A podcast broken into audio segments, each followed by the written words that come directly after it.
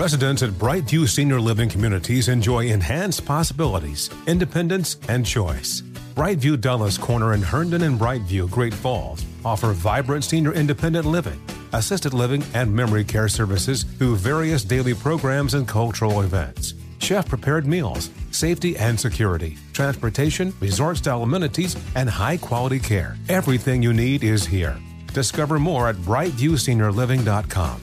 Equal housing opportunity. Are you ready to move your career forward? Make your comeback with Purdue Global and get college credit for your work, school life, or military experiences. With these credits, you may have already completed up to 75% of your undergraduate degree. You've worked hard to get where you are. It's time to get the recognition you deserve and earn a degree you'll be proud of, one that employers will trust and respect. When you take the next step in your life and career, make it count with Purdue Global, Purdue's online university for working adults. Start your comeback at purdueglobal.edu. Infiniti presents a new chapter in luxury, the premiere of the all new 2025 Infiniti QX80, live March 20th from the edge at Hudson Yards in New York City, featuring a performance by Jon Batiste. The all new 2025 Infiniti QX80 is an SUV designed to help every passenger feel just right. Be the first to see it March 20th at 7 p.m. Eastern, only on iHeartRadio's YouTube channel. Save the date at new-QX80.com. Don't miss it. 2025 QX80 coming this summer. Hey guys, ready or not, 2024 is here, and we here at Breaking Points are already thinking of ways we can up our game for this critical election. We rely on our premium subs to expand coverage, upgrade the studio, add staff, give you guys the best independent coverage that is possible. If you like what we're all about, it just means the absolute world to have your support. But enough with that, let's get to the show. Good morning and welcome to Breaking Points. It's 2024. Krystal, Happy New Year. Happy New Year. I can't say that I feel great about what's coming at us in 2024, but ready or not, here we go. Um, and we do have a lot to talk about in the show this morning. Some major things unfolding in Israel, a huge court decision that could trigger a constitutional crisis. And this comes as they've actually announced they are recalling some troops from Gaza. So we will tell you what all of that means. We also have major attacks in Ukraine as the West could be laying the groundwork to potentially try to come to some sort of negotiated solution there since things are not going particularly well. We have another state that is trying to kick Trump off of the ballot. And obviously, look, the Iowa caucuses are in weeks, which is absolutely insane to me. So things are coming down to the wire here. We've got Biden getting some dire poll numbers from MSNBC, of all places. And uh, Saagar making a little bit of news with his Tucker Carlson interview, Tucker coming after Ben Shapiro. So I'm actually really interested, Emily, to get your thoughts on all of that. Because as I was saying to you, I don't really have a dog in that fight. Girl shows are fun, but Saagar really did do the impossible and made news over the holiday break. it took a lot, but he did it people were very, very interested in that interview. So we will show you uh, that and talk a little bit about all of the fallout. But first, let's start with what is going on in Israel. I'll put this up on the screen. This is a huge development. The Israeli military announcing a partial drawdown. This is the headline from the New York Times. Israel says it will pull several brigades from the Gaza Strip. Let me just read you a little bit of this report. The Israeli military announced on Monday it will begin withdrawing several thousand troops from Gaza, at least temporarily, in what would be the most significant publicly announced pullback since the war began. They cited a growing toll on the Israeli economy. I'm going to tell you a little bit more about that in a minute. Following nearly three months of wartime mobilization, Daniel Hagari, the Israeli military spokesman, emphasized the move to demobilize some soldiers did not indicate any compromise on Israel's intention to continue fighting, and he did not mention the American request to scale back. He indicated some will be called back to service in the coming year. Still, the fighting remains intense across Gaza. And uh, some of the details here they say reservists from at least two brigades will be sent home this week, and three brigades will be taken back for training. They vary in size, uh, up to roughly 4,000 troops per brigade. The Israeli military does not disclose how many troops it has deployed in Gaza. So, hard to say exactly what this means in the grand scheme of things. Could be shifting to another phase. Something we've looked at here before on the show is just how you know what huge cost this war is imposing on the israeli economy. Of course it's nothing compared to the suffering that gazans are experiencing. But um, we know in terms of their stated goal of destroying hamas even by their own very rosy estimates of they say they've killed roughly 8,000 Hamas fighters. Well, Hamas had a fighting force of roughly 30,000 people. And we know they haven't announced that they've been able to take out any of their top targets in terms of Hamas leadership.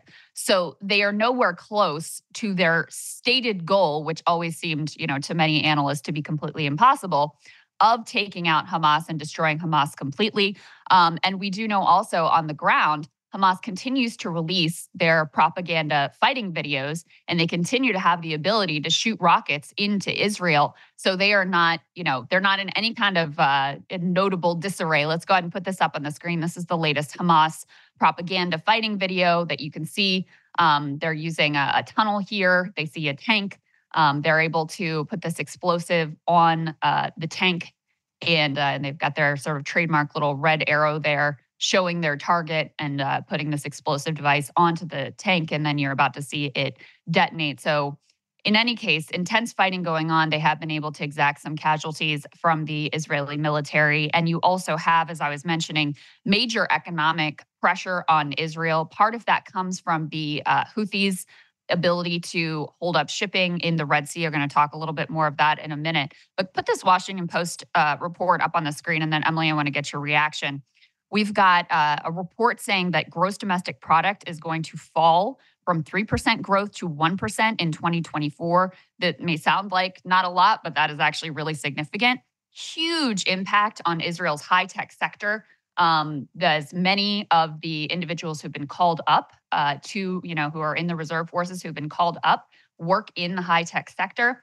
Um, not only are they paying for those reservists, the bombs and the bullets, they're also supporting 200,000 evacuees who have been displaced from Israeli villages. Um, they're being housed, they're being fed in hotels, all at government expense. You have tourism, which has completely flatlined. Tel Aviv beaches and the Old City in Jerusalem bereft of foreigners. Christmas celebrations in Bethlehem in the occupied West Bank were canceled. Construction, which is very dependent on Palestinian labor, um, that has all come to a near halt. They've suspended the work permits of more than 100,000 Palestinians. So the sort of labor force that does a lot of the jobs that um, Israeli citizens don't want to do is uh, not being permitted to come in. So those industries have really taken a huge hit. And economists have estimated the war has cost the government about $18 billion. That's about $220 million a day. So, Emily, that's part of what they're citing in their decision to announce this partial drawdown. Know, and I think it's also worth remembering that the Biden administration for the last month or so has been anticipating publicly or, or saying that its uh, best goal for Israel in the new year is exactly what the New York Times headline that you read from essentially said is a, a, scaling back of the invasion, if not a you know indefinite pause of the invasion. That's basically exactly what Joe Biden, uh, that what we were hearing in press reports, what Joe Biden had been telling Netanyahu behind the scenes, is that uh, the timeline is that as soon as the new year rolls around, this invasion of Gaza should be scaled back significantly. So I think it's worth remembering that, and also uh, worth remembering the political pressures on Netanyahu at home. I think get papered over in domestic American press. Uh, he has this wide spectrum of pressures uh, from people within his own government, from members of the public. And Krystal, we're actually about to talk about some of the political reality that Netanyahu faces domestically uh, when it comes to you know, the legal landscape in Israel. The economic points are so, so well taken. That's another thing. It's easy to forget how disruptive uh, this the operation has been since October 7th to the daily lives of thousands and thousands of Israelis and how disruptive it has been to the entire country. So the pressures on Netanyahu are just immense. So it's not at all surprising uh, that Israel made this decision. But to your point, we're going to see what it actually means over the course of you know the next couple of days and then you know into the future as well. Yeah, that's a really important point. Just because they are drawing down some number of troops does not mean that the results will be any less brutal and deadly for um, Palestinians in Gaza, because we know that the air assault, the bombardment right. that they've faced, which has now completely destroyed northern Gaza, I mean, it's completely uninhabitable. You know, there's barely any civilian infrastructure left houses, apartment buildings, schools, hospitals, et cetera. And the South is not much better off. This has also been one of the most deadly periods, actually, in Israel's assault on Gaza. So the fact that they're withdrawing troops doesn't necessarily mean that the results are going to be any less brutal for Palestinians who, and uh, we're going to talk about this in a little bit more, um, half of whom are now facing starvation conditions. But uh, to the, your point, Emily, about the uh, incredible pressures facing Netanyahu and an Israeli society, which frankly is in uh, sort of chaos and disarray, put this up on the screen. So the judicial reform that critics call a judicial coup that Netanyahu and his uh, governing coalition had pushed through has now been struck down by the Supreme Court. Now, this was all about the sort of um, uh, balance of powers between the judicial branch and the uh, legislative branch, led, of course, by Netanyahu and the Likud party. And um, they attempted to uh, undercut some of the judiciary's power and the Supreme Court's power in particular. The Supreme Court now saying, no, we don't accept that, and striking it down in a narrow decision. Let me go ahead and read you a little bit of this report so you can get a sense of the crisis. They say in a momentous ruling that could ignite a constitutional crisis, Israel's Supreme Court on Monday struck down a law passed by Bibi Netanyahu's right wing government that was meant to limit the court's own powers by majority of eight judges to seven. It's likely to rekindle the grave domestic situation that began a year ago over the government's judicial overhaul plan, which sparked mass protests that brought the country to a near standstill at times, even as Israel is at war in Gaza. You have um, the Likud party calling the Supreme Court's decision in opposition to the nation's desire for unity, especially in a time of war. And then you have uh, parliamentary opposition leader Yair Lapid hailing the court for, quote, faithfully fulfilling its duty to protect the people of Israel. And the reason that this is really tied into both October 7th and this war effort is I mean, Netanyahu has almost no support in the country at this point, not on the right, not on the quote unquote left, liberal, anywhere. Um, and part of that comes from a sense that by pushing through these reforms, which were incredibly divisive and also meant to attempt to get him off the hook for corruption charges that he was facing, that they really lost sight of the security situation. You know, you had um, troops who were moved from that area near Gaza that was most aggressively attacked on October 7th to uh, the West Bank or near the West Bank uh, to sort of placate his far right uh, coalition partners. You have this uh, list of security failures. There was just a big New York Times expose actually on how, even on the day of October 7th, the IDF was in complete disarray, leaving ordinary people to try to, to fend for themselves for hours and hours and hours. And the sense was that this judicial reform, which really tore the country in two, had distracted them to the extent that not only did they fail to anticipate October 7th, but they were then unable to respond on that day. So that's part of how this is all tied in. And also, of course, Emily, you know, really uh, calls into question the ability to maintain any sort of unity across the country and among the citizenry because this is such an incredibly divisive, uh, difficult issue. Yeah, another thing that I think has been, you know, underplayed in the Western press is the amount of criticism that Netanyahu has faced, uh, and, and, even, you know, sort of from the coalition, even from sort of the the far right members, um, allies at points with Benjamin Netanyahu since October seventh. It has been brutal. Uh, hostages that have been returned, the families of hostages who have not been returned. Um, there have been really bad leaks out of some meetings that Netanyahu has had. There have been there's been immense displeasure that he hasn't met with everyone. I think one meeting a few weeks back was capped at 15 people, something like that, and so he wasn't able at that particular meeting to confer with all of the families. And all of this has created a really bad domestic picture for Netanyahu. And to your point, this was passed by parliament in July, supported by people like Netanyahu. Israel does have a very, very powerful court. Um, and, reading from an old New York Times article before October 7th, they say supporters of the measure, which parliament, this is at the time, is expected to vote on next Monday, presented as a boon for democracy, a modest limit on the ways in which an elected government can be stymied by unelected judges who will, in any case, still have other tools to overrule ministers. So that's what this was essentially about that the court could say, nope, um, on this uh, def- definition of reasonableness. Uh, we, we, will not rubber stamp this ministerial appointment. And for, for some people, they say that's reducing judicial oversight. For Netanyahu and his allies, they say uh, actually that's really important to kind of push back on this idea of unelected judges. And that entire debate was roiling the country. There were mass protests that you mentioned, Krystal, and people certainly remember. Um, and, and, so this is a really, really difficult domestic uh, situation for, for Netanyahu. It is not a, there, there is not a united front at home or even among his allies abroad uh, about what Israel should do going forward. And it raises massive questions um, about, you know, people talk about, and, and, myself included, what does eradicating Hamas mean? What kind of comes up in that vacuum? You know, say the 8,000 number is accurate. So you've gotten rid of a third of Hamas fighters um, and a, a, whole lot of the infrastructure. Okay, so what is, uh, what, what is Israel going to do?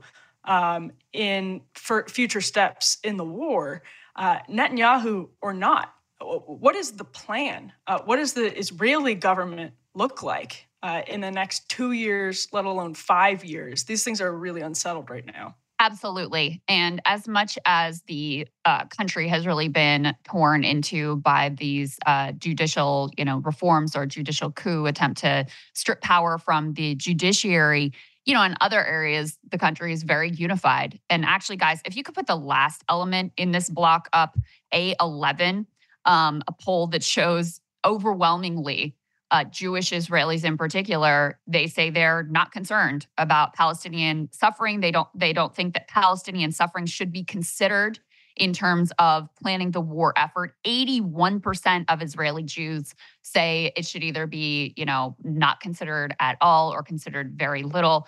Total opposite view from Arab Israelis have the complete counterpoint. Um, Emily, appropriate counterpoint view there. Um, Great. Point. And we've also seen polling, of course, about uh, overwhelmingly, especially Jewish Israelis, they feel that the IDF, if anything, hasn't been brutal enough. Um, 1.8% said that they had gone too far in their assault on Gaza. There was a huge number in favor of uh, basically the ethnic cleansing plan, which we're going to get to, as well of uh, quote unquote voluntary migration of Palestinians out of Gaza. Now, how voluntary is migration when your home has been bombed and your children are being starved to death? We'll talk about that again in just a moment. But huge, huge developments. And just to give people a sense, lastly, on this uh, judicial reform and striking down that uh, that law by the Supreme Court of how fraught this has been. There's actually a lawmaker, a former cabinet member from Netanyahu's Likud party, uh, Galit Distel Atbaryan. Sorry, I'm sure I said that name wrong. Who just apologized for being involved in this. They said, I'm here sitting and telling you, the democratic secular public, I sinned against you. I caused pain for you. I caused you to fear for your lives, and I am sorry for this. So it shows you how high emotions are running. That even someone who was involved in this um, in this attempt said that they sinned against the liberal secular public. Uh, let's go ahead and move on to another incredibly important part of this story, which you know it's uh, we just cannot lose sight of, which is the risk of a larger escalation into a regional war and of the way that our own uh, troops have become directly implicated in what Israel is doing here. Put this up on the screen. So the U.S. just killed 10 Houthis and uh, they sunk three ships after a Houthi Red Sea attack. U.S. helicopters repelled an attack by Iran backed Houthi militants on a Maersk container vessel in the Red Sea. Is that how you say that? I don't really know. Anyway, it's a large shipping company in the Red Sea, sinking three ships and killing 10 militants, according to accounts by Americans and Houthi officials on Sunday. The naval battle occurred around 3:30 GMT on Sunday as the attackers sought to board the Singapore-flagged Maersk Hangzhou, Maersk and US CENTCOM said Helicopters from the USS Eisenhower and USS Gravely joined the ship's security team in repelling the attackers after receiving a distress call.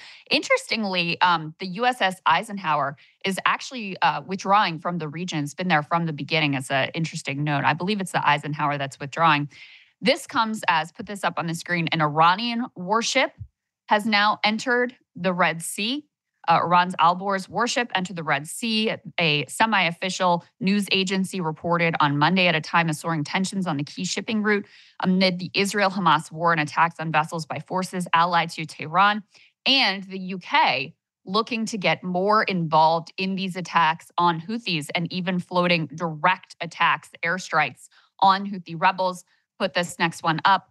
Um, Britain is reportedly considering airstrikes on Houthi rebels after the U.S. said its Navy sank three boats that had been targeting a container ship in the Red Sea. Grant Shapps, the defense secretary, said the government would not hesitate to take direct action to prevent further attacks amid reports the UK and U.S. are preparing a joint statement to issue a final warning to the Yemeni group. Obviously, this is massively significant. Um, we are directly engaging and killing Houthi militants. We have put together this uh, uh, attempt at a coalition so that we aren't the only ones who are being attacked or facing these risks. But Emily, all of our allies effectively have been extraordinarily reluctant. The coalition, such as it is, is quite lackluster, includes next to no Arab allies. There were a number of countries who didn't want to publicly be associated with it. Uh, so there's, you know, the level of just the humiliation of the U.S. trying to pull something together here that ended up not going very well and continues to not go very well. You still have uh, shipping basically blocked through this uh, area of the Red Sea, which is massively significant for global trade and is applying pressure to global commerce, but in particular Israeli commerce. But then you also have just the incredible risk of this blowing up into something much larger than it already is and dragging us much more directly into these sorts of engagements with so many of our troops still in the region where huge risks that abound so many of our troops still in the region in the region just completely fanned out across the Middle East in ways that have been highlighted uh, over the past couple of months. You know, people didn't know that we had troops as broadly uh, and prolifically as we do across the region, across the region, and as many troops as we do across the region. But it's always worth keeping in mind because it underscores, to your point, what a powder keg this situation is. And we're going to talk about Ukraine uh, shortly, but I think it is really worth remembering that this is happening in a split screen. Uh, that you know one of the ter- most terrifying things after October 7th and since uh, has been the way that China, Russia, all of these these different sort of emerging blocks have responded to different threats and, and different events that have cropped up over the course of the post October 7th uh, conflict. And that is really, really scary stuff. And what we are seeing uh, in the, the naval sector here is a lack of American control, a lack of uh, control among, to your point, you know, our our friends, uh, people who are at least are countries that are uh, supposed to be uh, the the friends of the U.S. We look, Biden looks completely out of control, uh, and that's always been the case. You know, when you see these, these scrappy groups, um, you know, come in and upend our you know our, ability to hold certain areas whatever it is uh, since september 11th i mean it's it's always embarrassing when stuff like this happens but there seems to just be no cohesion uh, in the response here and and that becomes clear and clear every day. The us and israel are basically on an island in terms of world opinion in terms of view of israel's assault on gaza and the longer that Israel's attacks on Gaza continue, the more at risk not only our troops are in the region are, but the more at risk we are of getting pulled into this broader conflict. Um, and one of the updates that I did over the holiday, I talked about the insanity of a former Israeli prime minister in the Wall Street Journal calling, demanding that we try to foment regime change in Iran um, outrageous, completely insane. But you, of course, have the typical hawks in the US, people like Lindsey Graham, people like John Bolton out there aggressively calling for us to directly attack Iran, even though Iran, yes, they support Hamas. Yes, of course, they support the Houthis. They were not directly involved in planning October 7th. But, you know, these warmongers, they just use any ex- excuse to try to get their favorite goal accomplished, which is a direct war with Iran. You know, this ties into the Israeli domestic political situation as well, because Netanyahu is, you know, basically hated across the board in Israeli society. And the only way that he's been able to hold on to power and remain where he is as prime minister is by continuing, keeping this conflict going. And so he can say, listen, yes, there are many questions that need to be answered about the security situation, the intelligence failures leading up to October 7th, but that's all for after the war. So he has this incentive to keep this war going indefinitely. And he also has an incentive, and they've been making a lot of noises and have been sort of laying the groundwork to open up another full front with Hezbollah in Lebanon after they pull back in Gaza. So um, this is, you know, massively risky. The Israeli, you know, domestic political situation is pushing them in the direction of actually wanting a broader war. And we've seen no ability of Biden and the US administration to push back on anything that Israel is doing, including drawing us into this broader conflict, which we've already, by nature of our engagement here with the Houthis, which we've already been drawn into. Um, I want to go ahead and turn for a, a moment here because I never want to lose sight of this, of the immense suffering that is unfolding in Gaza right now, which is really unlike anything else that we have seen in this century.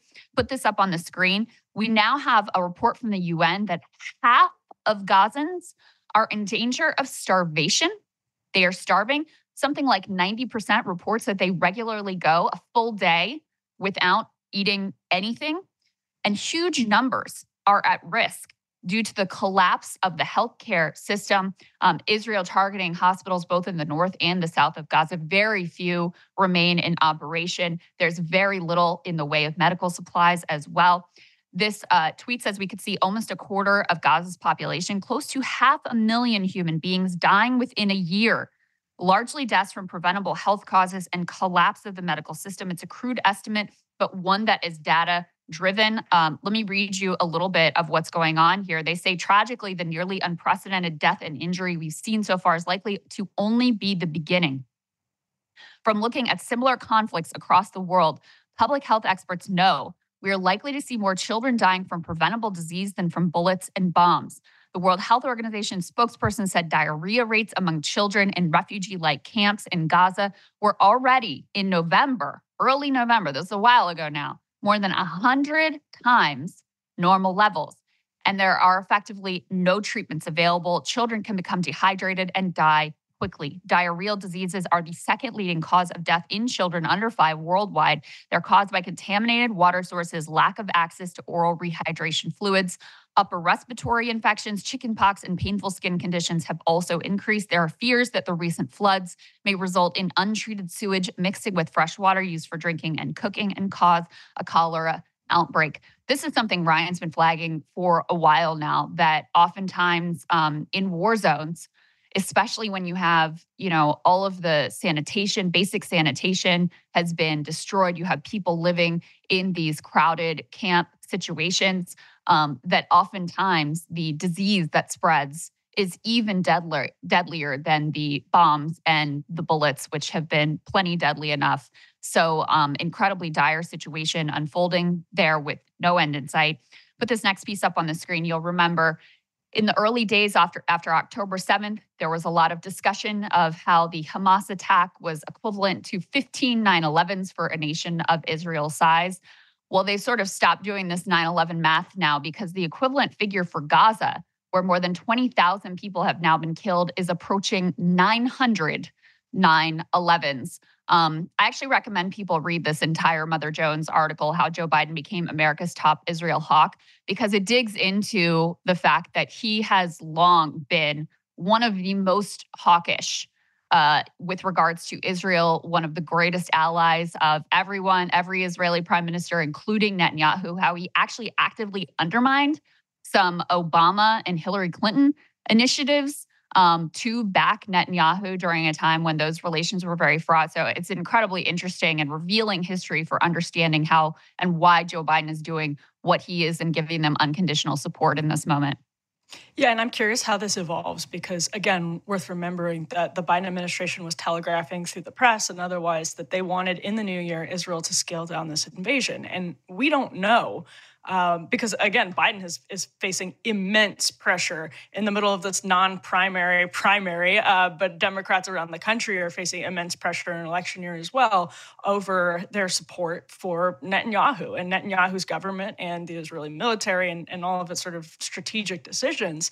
Uh, and, and so that has been a point of contention between Biden and Netanyahu. And, and where does this go? If Biden's pressure, and we'll learn more in the days to come, if the Biden administration's pressure was absolutely instrumental in what proves to be um, a long a long term uh, indefinite sort of pause in this invasion, that's a, a very uh, different question. It's a different side of Biden. We'll see potentially, and, and, the Mother Jones article highlights how this would be a different side of Biden um, when it comes to Netanyahu. And it, it, just highlights the political pressures here at home, the political pressures uh, actually abroad at places like the United Nations, um, at you know allied countries uh, that that think differently and, and have always approached this conflict differently than the United States. Uh, and, and, that raises one more huge question, question, Krystal, and this is where the rubber really meets the road for me.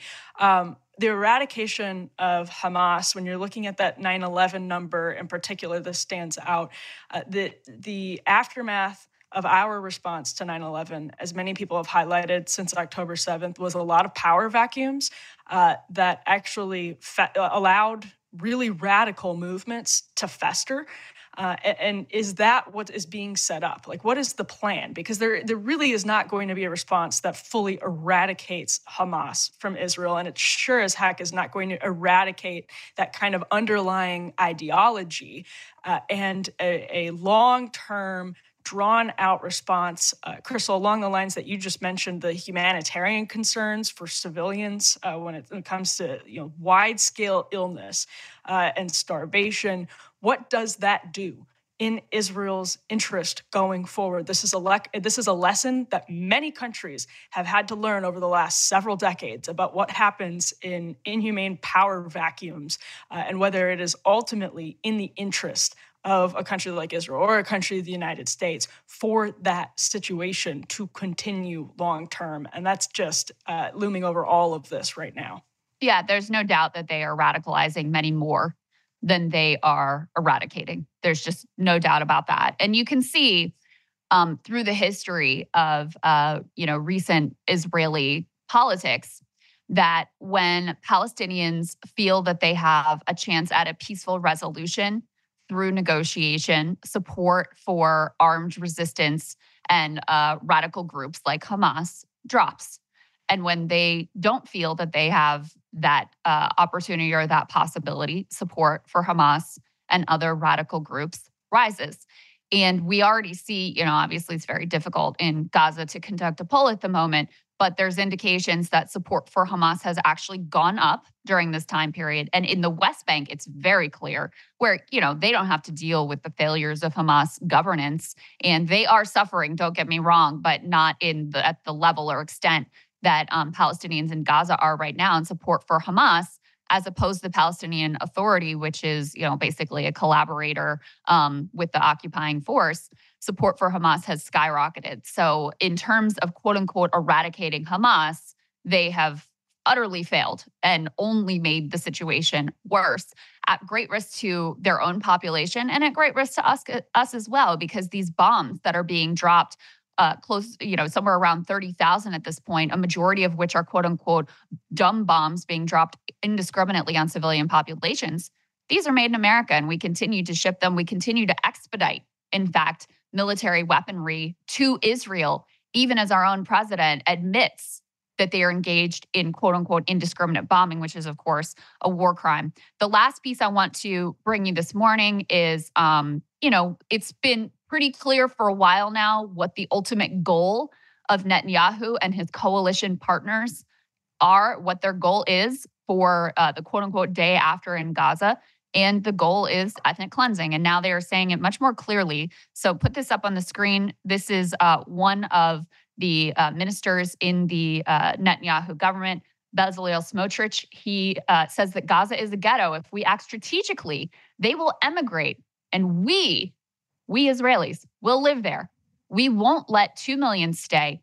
With 100 to 200,000 in Gaza, the quote, day after debate will be different. They want to leave. They've been living in a ghetto for 75 years. Yeah, I'm sure many do want to leave an active war zone where they are being bombed and starved to death and their homes are being destroyed. You also had uh, the national security minister, Itamar Ben Gvir, on Monday said the Netanyahu government should, quote, encourage the migration of Gazans out of the Palestinian enclave. He says, quote, this is a correct, just, moral, and humane solution during a meeting of his Jewish Power Party in Jerusalem. So these are two um, ministers in the Netanyahu government. These are not nobodies. These are incredibly influential um, voices within his coalition. And they're saying outright that, um, you know, pushing Gazans permanently out of the Gaza Strip is the ultimate goal. There's been a plan that has been floated reportedly in the US with some bipartisan interest to use US aid dollars to uh, basically force local Arab allies of the United States to take in this refugee population.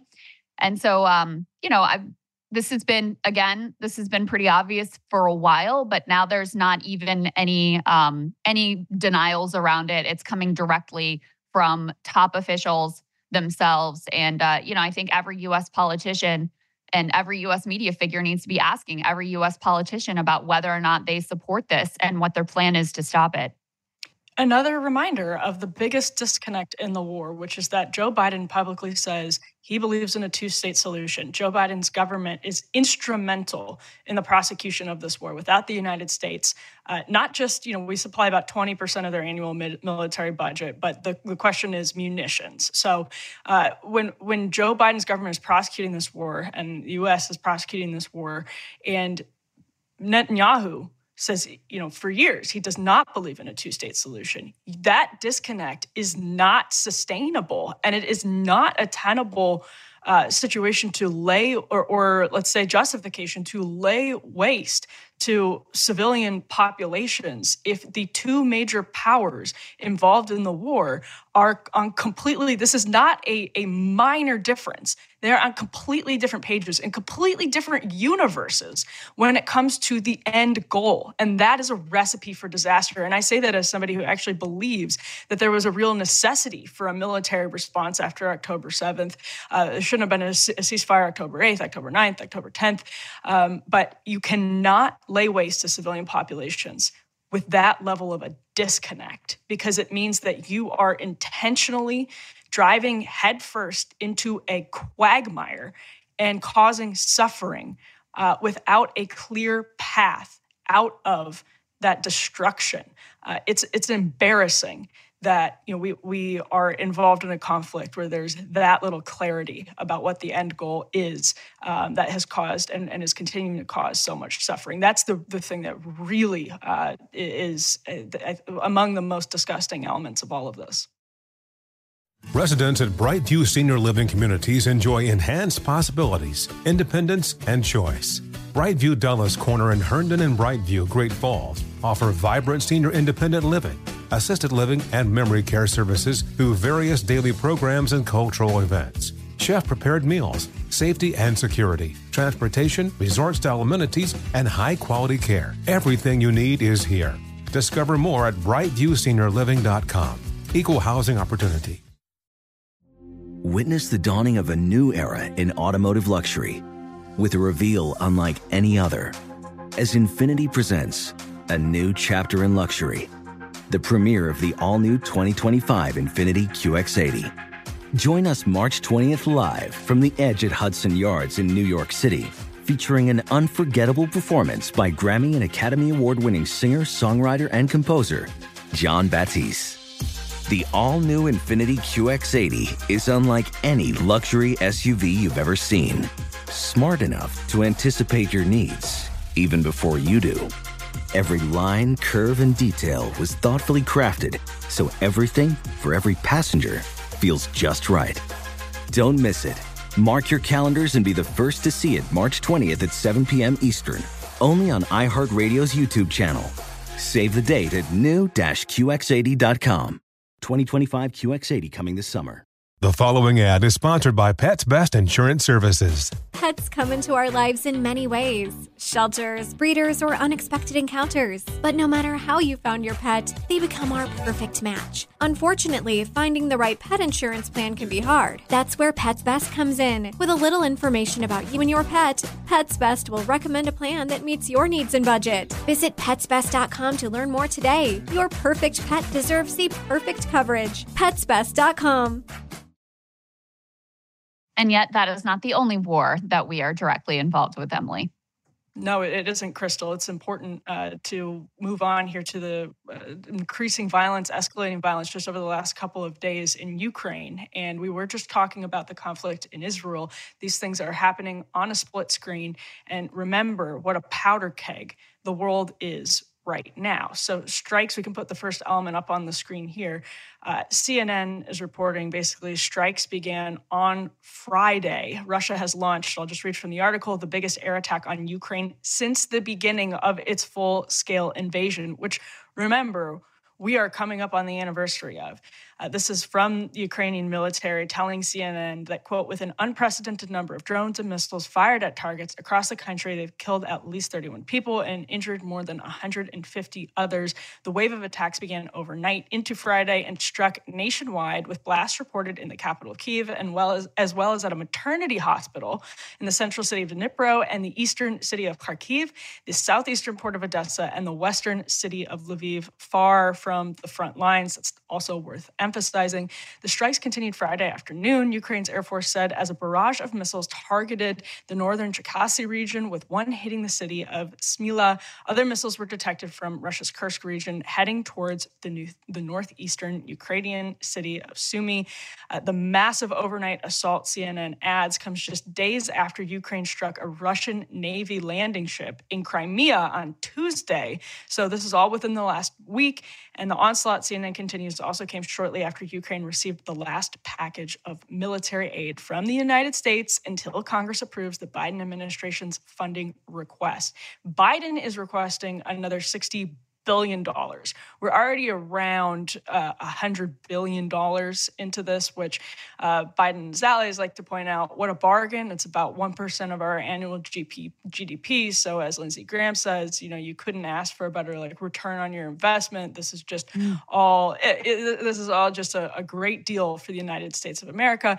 That is front and center as Congress returns uh, in the new year. They're going to have to make all kinds of decisions. And, uh, you know, we, we heard uh, Ryan and I talked to the new chair of the Freedom Caucus, Bob Good, just a couple of weeks ago, who said straight up on the show on Counterpoints that Ukraine aid is dead on arrival because the Freedom Caucus has a huge ability to maneuver. We saw that play out over the course of the last year, and they don't want Mike Johnson to basically give an inch on Ukraine aid without also doing, you know, what's what's basically impossible to see Biden compromising on uh, on the border. Another thing worth emphasizing: the Polish military reported a quote unidentified airborne object entering their airspace from Ukrainian oh. territory early on Friday morning. Uh, their chief of the general staff said everything indicated that a Russian missile had entered and then left Polish airspace. Um, that's from Polish reporting, basically. So another reminder of what a powder keg this is, Krystal. Yeah, absolutely. It's easy to lose sight of what a dangerous situation is continuing to unfold every day that that war continues.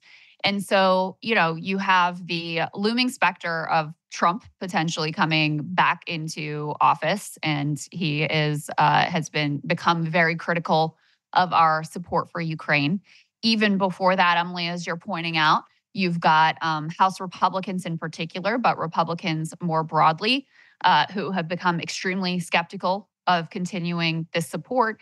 And they were unable to, you know, the idea was all right, we'll give Republicans some border security money everybody apparently just wants to give Israel whatever they want, even though it's a wealthy country. And then we'll stick the Ukraine aid in there, and that's how we'll try to get it through. Well, maybe that'll still work, but maybe it won't. It certainly didn't come together before they all left for holiday break. So, very, very much in doubt. And then you also have internationally, the global south has always looked, most of the world, frankly, has always looked at this conflict differently than how it has been presented in the Western press the Biden administration and other people who love to talk about the international rules based order, you know, they held this up as, oh, this is our fight for democracy. This is our fight against this imperial power grab and might makes right by Russia. But now, as this is unfolding, as you said it before, Emily, on a split screen, with this all out Israeli assault on Gaza and a complete siege, and a million people in danger of starving, and thousands of children killed, and journalists and civilian infrastructure destroyed. I mean, what Israel's doing in Gaza makes what Russia has done in Ukraine look like child's play. As this is playing out, it just becomes totally undeniable that all of this supposed US commitment to the rules based order and to democracy and to these values based commitments is all bullshit. And so you had um, Mehdi Hasan pointing this out, uh, put this up on the screen. I thought this was this was this interesting sparked a lot of conversation. You can see Mehdi's tweet here. He says, I challenge you to read this statement from the White House today, but change the words Russia, Ukraine, and Putin to Israel, Gaza, and Netanyahu. Go on, do it, see for yourself. And let me read you this what he actually said. It's a statement from Joe Biden on Russia's aerial assault on Ukraine. Overnight, Russia launched its largest aerial assault on Ukraine since this war began. This massive bombardment used drones and missiles, including missiles with hypersonic capability, to strike cities and civilian infrastructure all across Ukraine. Strikes reportedly hit a maternity hospital, shopping mall, residential areas, killing innocent people and injuring dozens more. Stark reminder to the world that after nearly two years of this devastating war, Putin's objective remains unchanged. He seeks to obliterate Ukraine and subjugate its people. He must be stopped. Of course, none of that uh, emotional and clear language has ever been applied to what Israel is doing on a much vaster, much more devastating, devastating scale within Gaza. And, you know, this is incredibly apparent to people around the world. You now have put this up on the screen the global south effectively abandoning Ukraine. The UN was having a bad 2023. Then came the war in Gaza. Um, as I mentioned before, there was already, you know, a different view in the global south. However, they write the war between Israel and Hamas has upended their calculations. The atrocities Hamas committed on October 7th shook diplomats from all over the world. But the ensuing war's massive humanitarian toll and U.S. refusal to support a ceasefire in Gaza over the past two months, coupled with European states' divided response to the war, has alienated the majority of UN members. Diplomats who previously backed Ukraine in the General Assembly have indicated they will not do so in the future out of frustration over the West's lack of solidarity with the Palestinians. Kiev quietly dropped a planned resolution commemorating the Holodomor, the Soviet era famine in Ukraine manufactured by Stalin, as it became clear it would not secure strong majority support in the General Assembly. So, listen, much of the world, Emily, has already felt the US to be very hypocritical where it comes to the our quote unquote commitment to the international rules based order you know, it's been quite clear for decades that we apply these rules when and how we see fit. But it has never been quite as stark and quite as blatant as it is right now in this situation. So, any attempt by the US going forward, I think from here on out, even after Israel is done doing what they're doing in Gaza, any attempt by us to use this language of morals and appeal to international rules based order, it's dead. It's done. This is over. There's not even any ability to sort of like pretend like that's how the world is governed uh, or like there are any real limits on what we and our allies can do. It's just effectively baked back to might makes right. And you know, Russia capitalizes on this. This it makes it much easier yes. for them to muddy the waters. They're going to muddy the waters either way. But let's uh, put B2 back up on the screen just for a quick second, because after this major Russian air offensive started late last week, uh, the Associated Press is reporting here that shelling in the center of the Russian border city of a uh, city of Belgorod Saturday killed 21 people, including three children, according to local officials. Now, Russia's defense ministry is saying that these are Czech made Vampire rockets and Olkha missiles that were fired with cluster munition warheads. The Associated Press adds, importantly, it provided no additional information, so they were unable to verify those claims. But cities across Western Russia have come under regular attack from drones since May, with Russian officials blaming Kiev. Ukrainian officials never acknowledged responsibility for attacks on Russian territory or the Crimean Peninsula. However, large aerial strikes against Russia have previously followed heavy assaults on Ukrainian cities. Now, let's also then move to B7. This is from the New York Times on December 23rd. This is about potential uh, I'm so sorry. This is uh, B6. Uh, there are two New York Times tear sheets we're about to talk about. And the, the first one is that Putin, Putin quietly signals he is open to a ceasefire in Ukraine. That's the headline. This is remarkable reporting that will not be a surprise to any listeners or viewers of this show. Uh, but again, undermines the Biden administration's uh, or the the lack of strategy um, and then occasionally horrible strategy that the Biden administration has applied to this conflict. So, reporting here from the New York Times, Mr. Putin has been signaling through intermediaries since at least September that he is open to a ceasefire that freezes the fighting along the current lines, far short of his ambitions to dominate Ukraine two former senior Russian officials close to the Kremlin and American and international officials who have received the message from Mr. Putin's envoys say. Hell of a lead there from the New York Times. That was all one yeah. sentence if you were following along, but jam packed uh, with information. The story continues. In fact, Mr. Putin also sent out feelers for a ceasefire deal a year earlier in the fall of 2022, according to American officials. That quiet overture, not previously reported, came after Ukraine routed Russia's army in the country's northeast. Uh, Mr. Putin indicated that he was satisfied with Russia's captured territory and ready for an armistice. Now, again, many of you know this. Uh, the, the captured territory much of it has been under contention since 2014 at least um, and there has been you know on and off fighting in those regions and, and many of those regions are already very favorable to russia so putin sort of being satisfied with the territory that he has uh, it, it, makes sense there's sort of logical uh, from from his kind of cold calculated strategic perspective uh, a logical reason behind that the new york times later in the story says the signals come through multiple channels including via foreign governments with ties to both the US and Russia. Uh, Russian unofficial emissaries have spoken to interlocutors about the contours of a potential deal, deal that Mr. Putin would accept. Um, Putin and the Russian army, this is a quote in, from the story from a source, they don't want to stretch their capacity further. That's according to an international official who actually met with Russian officials just a couple of months ago in the fall. There's no evidence, the New York Times com- continues, that Ukraine's leaders who have pledged to retake all their territory will accept such a deal. Some American officials, and this was, Chris, I don't know about you, I found this to be the critical point of the story. Some mm. American officials say it could be a familiar Kremlin attempt at misdirection and does not reflect genuine willingness by Mr. Putin to compromise.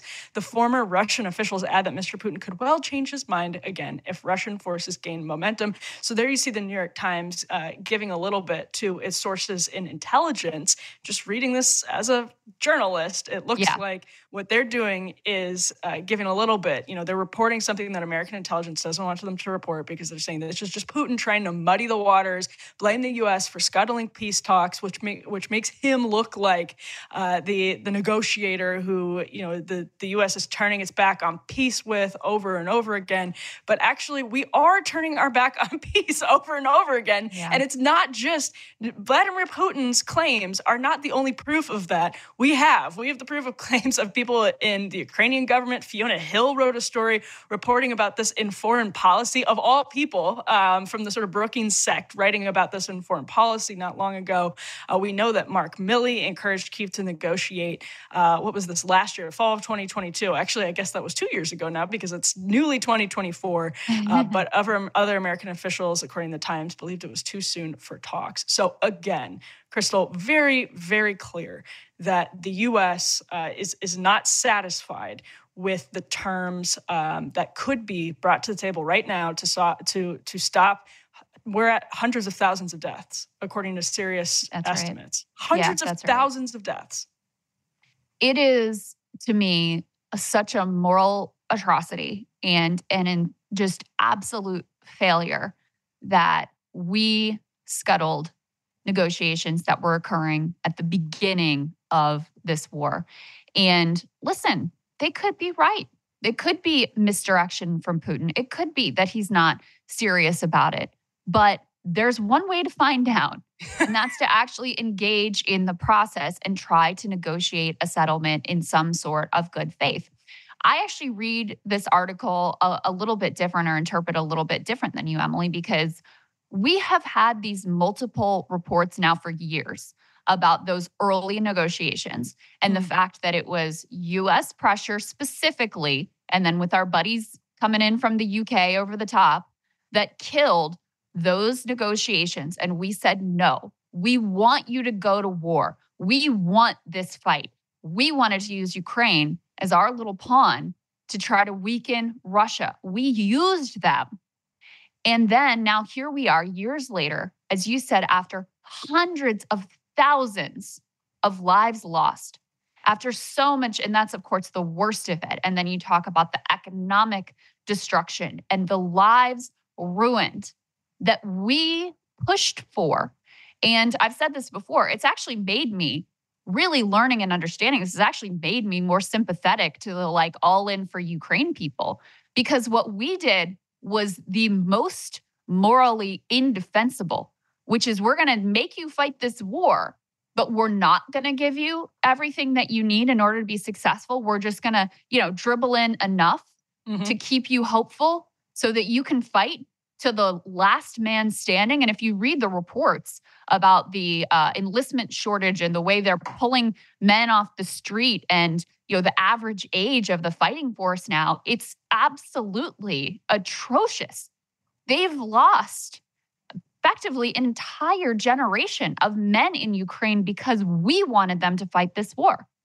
And now the reason the way I read this report is this was not none of this uh, information about a potential peace deal, potential negotiation, none of this had been reported out by Western media. They just ignored that mm-hmm. any of this happened. So the fact that you have the paper of record for which through which the US defense and intelligence establishment speaks now saying, hey, maybe Putin is actually open to a deal. Here's some details about some previous, you know, uh, uh, openings and previous uh, uh, potential negotiations that he reached out to us and, and tried to float. That to me is a significant shift. And then when you add that to put um, the B7 up on the screen, guys, this is a New York Times editorial board member who wrote now, and again, these were things you were not allowed to say without were, being a Putin apologist, yes. et cetera, et cetera. Yep. Ukraine, Blood on your hands. That's right. Absolutely. Ukraine doesn't need all its territory to defeat Putin. Again, New York Times Ed board member writing this. And part of what he says, which are things that, you know, much of this is things that people like us have been arguing for for quite a while. He says regaining territory is the wrong way to imagine the best outcome. True victory for Ukraine is to rise from the hell of the war as a strong, independent, prosperous, and secure state firmly planted in the West. It would be exactly what Mr. Putin most feared from a neighboring state with deep historical ties to Russia.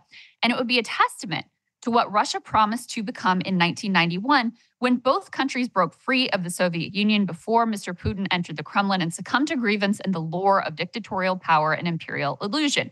In many ways, Mr. Putin has achieved the opposite of what he set out to do. The Ukrainian nation, whose existence he poo pooed, has been steeled in fire. And on December 14th, the European Union formally agreed to open accession negotiations with Ukraine, the very westward shift Mr. Putin went to war to block. Finland has joined NATO. Sweden, Sweden is edging closer to membership. These are not the elements of victory because the alternative perspective, Emily, which has some validity, is to say, well, if you let Putin get away with just taking this territory, mm-hmm. what message does it send to China? Mm-hmm. What message does it send to Russia that, okay, well, we let you get away with it here. You know, what else is on your list, on your wish list? But what he points out is so important, which is that this has already been a disaster for Russia. This has not gone well for them in the sense that they have forged a very strong Ukrainian national identity, polar opposite of what they wanted. They have pushed Ukraine closer to the West, the polar opposite of what they wanted. They have, you know, introduced now uh, Finland and Sweden edging closer to Finland's join NATO, Sweden edging closer to NATO membership, the polar opposite of what they wanted. Even so it's Ukraine not like, edging closer closer to NATO membership. It's not like they can look at what has happened here and and a lot of economic turmoil. I mean, uh, Russia has held up better under sanctions than most people thought, but it's not like this has been smooth sailing. They can't look at this and say, this has been great for us. It's something we would like to repeat. And so that's I think what's important about these pieces and the framing here is again, this conversation was not allowed. Now that it's happening in the New York Times, it is a marks a dramatic shift in the tenor of the conversation and the sorts of things that are allowed to be floated. And I hope that it enables us to move to a place of being open to negotiate settlement because listen, it would have been better to try to do the deal early on when Ukraine had more momentum. Now they are in the stalemate. Now they're in a sort of weakened position. It's very clear, you know, if Trump comes in already, there's a lot of question about whether they'll get any more aid. So they're in a very weakened position. But when you're in a hole, stop digging. It could get much worse than it is right now. And so that's why I see these as almost, I mean, it's it's horrifying what's happened in Ukraine. These are at least some hopeful signs that perhaps diplomacy, negotiations, and peace could theoretically be at the table a couple of things you just said that I want to repeat that are, I, I, think, first of all, you're so right that the story does feel like a turning point in the war uh, because this is what, you know, as members of Congress are returning here to Washington, D.C., this is what is on their desks. Uh, this is what you sort of gives them that permission slip. You know, say, well, there's a member of the New York Times editorial board even talking about this now. Uh, that is very, very different than just before they went to Christmas break. That, that is a, a huge huge, difference. And that may seem silly because, of course, it is. You shouldn't need to take your cues from a member of the New York Times editorial board when it comes to war and peace, but they do. And uh, Krystal, the other point there is from from A to B, tens of thousands of lives were lost. From A, when it was not okay to talk about any of these things, lest you have blood on your hands or be a Putin apologist, to point B, where now it's like, you know what, maybe they can give up the Donbass. Tens of thousands of lives were lost. And you alluded to a Wall Street Journal story that was published right before Christmas uh, that showed pretty clear evidence, people on the record, uh, being illegally drafted by Ukraine into war with a system of bribery that was disproportionately shielding affluent Ukrainian men from yeah. service. So after this failed offensive that places like the New York Times were drip, drip, dripping, telling us was going to change the war, was going to send Putin back on his heels, all of this. Now we have a wild mismatch between Western elites appetite for war and much of Ukraine's. That's not to say there aren't, you know, Ukrainian soldiers and Ukrainians that aren't still saying, "Let's go out there, get Russians. We we will, you know, lay down our lives uh, for this territory." Of course, that still exists. But if you are having to illegally draft middle aged men by pulling them off the street, as this Wall Street Journal story documents. Um, and Western elites are still saying, let's go get them. Let's keep sending you this money. In the way that Krystal, you made a great point. Uh, we'll, you know, we'll we'll kind of send you the money, but it's going to be on this the schedule, and maybe you won't get everything you want when you want it. Uh, and we're kind of in charge of the war, but we'll also kind of let you do things like you go do what you do with the Nord Stream it's just a disaster and, and a lot of people are dead because of it. Yeah that's that is absolutely right. So we'll see what the new year brings and if there are any serious efforts to reach for a negotiated settlement. But you know i will i will never forget the direct role the central role that the us played in blocking any sort of possibility of a negotiated settlement at the beginning before these hundreds of thousands of lives were lost. I will never forget the way that we used Ukraine as our pawn and how much we have been exposed as full of it when it comes to all of our supposed concerns about democracy and the international rules based order. It's just never been more clear than it is at this moment. Residents at Brightview Senior Living Communities enjoy enhanced possibilities, independence, and choice. Brightview Dulles Corner in Herndon and Brightview, Great Falls offer vibrant senior independent living, assisted living, and memory care services through various daily programs and cultural events. Chef prepared meals, safety and security, transportation, resort style amenities, and high quality care. Everything you need is here. Discover more at brightviewseniorliving.com. Equal housing opportunity. Witness the dawning of a new era in automotive luxury with a reveal unlike any other as Infiniti presents a new chapter in luxury, the premiere of the all new 2025 Infiniti QX80. Join us March 20th live from the edge at Hudson Yards in New York City, featuring an unforgettable performance by Grammy and Academy Award winning singer, songwriter, and composer, Jon Batiste. The all new Infiniti QX80 is unlike any luxury SUV you've ever seen. Smart enough to anticipate your needs, even before you do. Every line, curve, and detail was thoughtfully crafted so everything for every passenger feels just right. Don't miss it. Mark your calendars and be the first to see it March 20th at 7 p.m. Eastern, only on iHeartRadio's YouTube channel. Save the date at new-QX80.com. 2025 QX80 coming this summer. The following ad is sponsored by Pets Best Insurance Services. Pets come into our lives in many ways shelters, breeders, or unexpected encounters. But no matter how you found your pet, they become our perfect match. Unfortunately, finding the right pet insurance plan can be hard. That's where Pets Best comes in. With a little information about you and your pet, Pets Best will recommend a plan that meets your needs and budget. Visit petsbest.com to learn more today. Your perfect pet deserves the perfect coverage. Petsbest.com.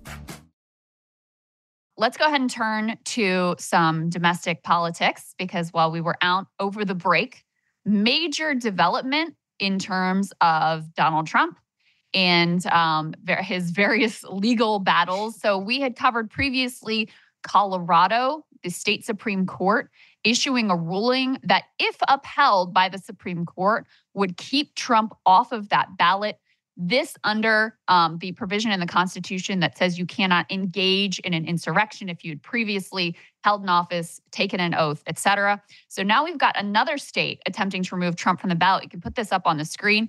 Now, this one came through a slightly different route. Maine's Secretary of State uh, decided to remove Trump from the ballot because of the 14th Amendment's insurrection ban. Maine Secretary of State Shenna Bellows paused her decision pending a potential appeal in state court, which Trump's team said they intend to file. Just to give you some of the uh, the nitty gritty here, they say the decision makes Maine the second, second state to disqualify Trump from office after the Colorado Supreme Court handed down its own stunning ruling that removed him from the ballot er- earlier this month. She said her decision will be put on hold until Maine's Superior Court, a trial level court, makes a ruling. It is not the highest court in the state, but it's the next level where Trump or others can appeal. Maine's laws mandate that the Superior Court must make a decision within 20 days from Thursday. That was January, uh, that would be January 17th. So the Maine Superior Court has to weigh in here. That is not the highest level court in Maine. So I assume it'll go all the way up to the Maine Supreme Court. And then, very likely, I would assume the uh, US Supreme Court is going to have to weigh in on these challenges and how to interpret this um, part of the Constitution. Maine Secretary of State was pressed on her decision here on CNN. Let's take a listen. I think it's really important that people understand the process. Uh, as a general matter, states uh, have the power to control their own ballots, and in fact, do under the Constitution. And Maine law specifically delegates to me, as Secretary of State, a requirement to review the qualifications for any candidate running for office. So, for example, uh, last week, the Superior Court found that my decision to bar Mr. Chris Christie from Maine's presidential primary ballot due to lack of signatures was lawful and correct. So, my job, I qualified Mr. Trump for the ballot, uh, and under Maine law, any registered voter can bring a challenge to that qualification. In this case, there were three challenges, and I was required by law to hold a hearing, an administrative hearing, to review the evidence, hear testimony.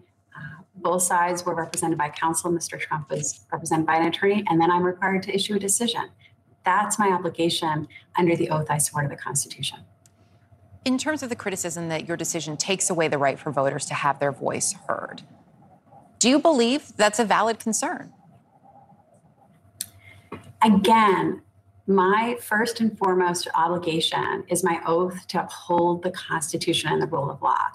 Now, different states are different. For example, our neighboring New Hampshire, there are more than a dozen candidates on the Democratic presidential ballot, but Mr. Joseph Biden is not on the Democratic presidential primary ballot in New Hampshire. And there are more than a dozen Republican candidates. In Maine, there are two candidates on the Democratic presidential primary ballot and less than a dozen Republican presidential candidates. So every state is different. My obligation and duty, my sole consideration is my oath to uphold the Constitution. So, Emily, you and I haven't talked either about Maine or about Colorado, also with their Supreme Court decision um, that would ban Trump from the ballot. That's now been put on hold, waiting for what happens at the Supreme Court. But what are some of your overall thoughts about what's going on here?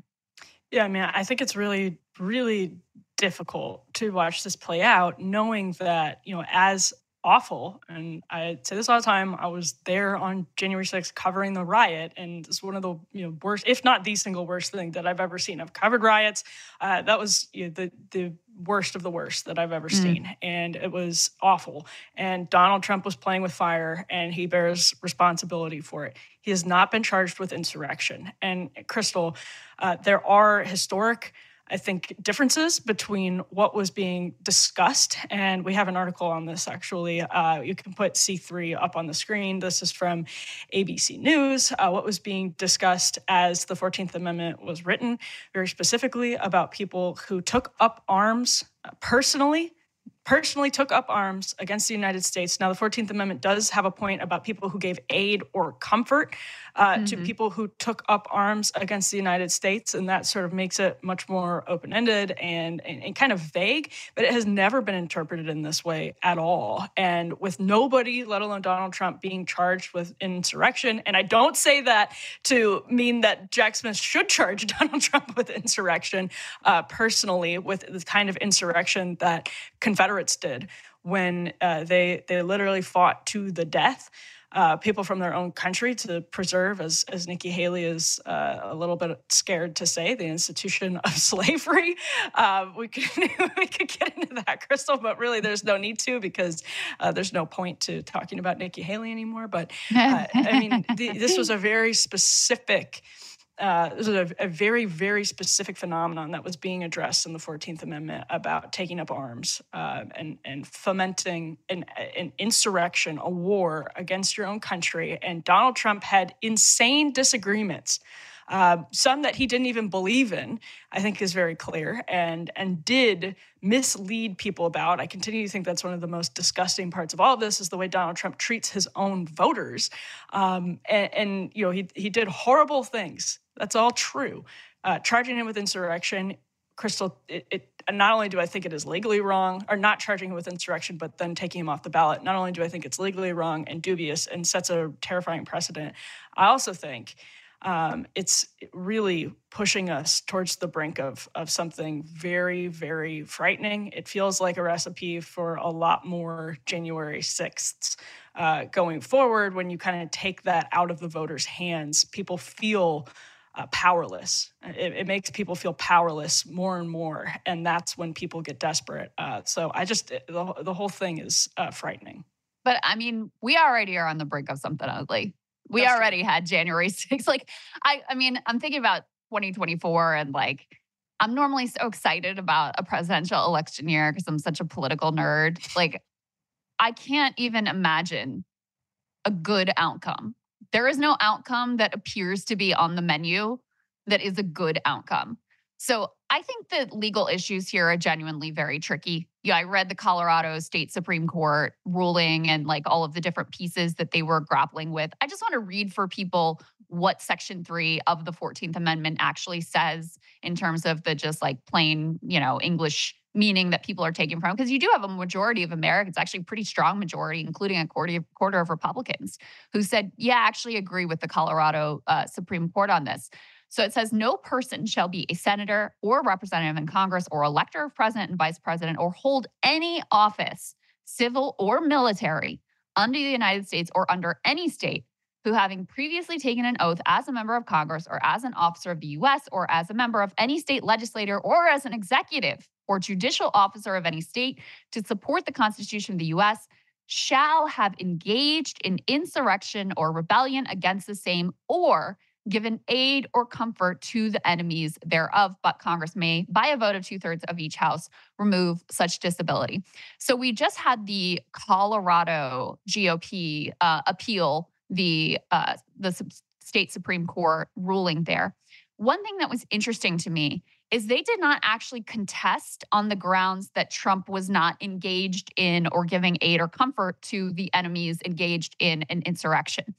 They challenged some of these more technical legal pieces, including whether the president of the United States is a quote office of um, you know that this would apply to which i always have thought was preposterous and one of the things that the um, that that news article we had a, up a moment ago mentions is that in the debate over the language of this amendment this actually came up there's a single reference in that senate debate to the fact that president and vice president are not specifically mentioned in this draft and um, a maryland democratic senator said why did you admit omit to exclude them and um, this person who drafted it responded, let me call the senator's attention to the words or hold any office, civil or military, under the United States is included.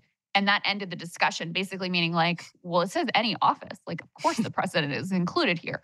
So it was interesting to me that the Republican Party that filed this appeal did not actually take issue with the idea that Trump engaged in insurrection or gave aid and comfort to it with some of these tricky legal issues. So listen, my view is it's appropriate to have this provision in the Constitution to protect the state from, you know, insurrectionists and people who give aid and comfort to insurrectionists. I think it is appropriate to have this Saagar. in.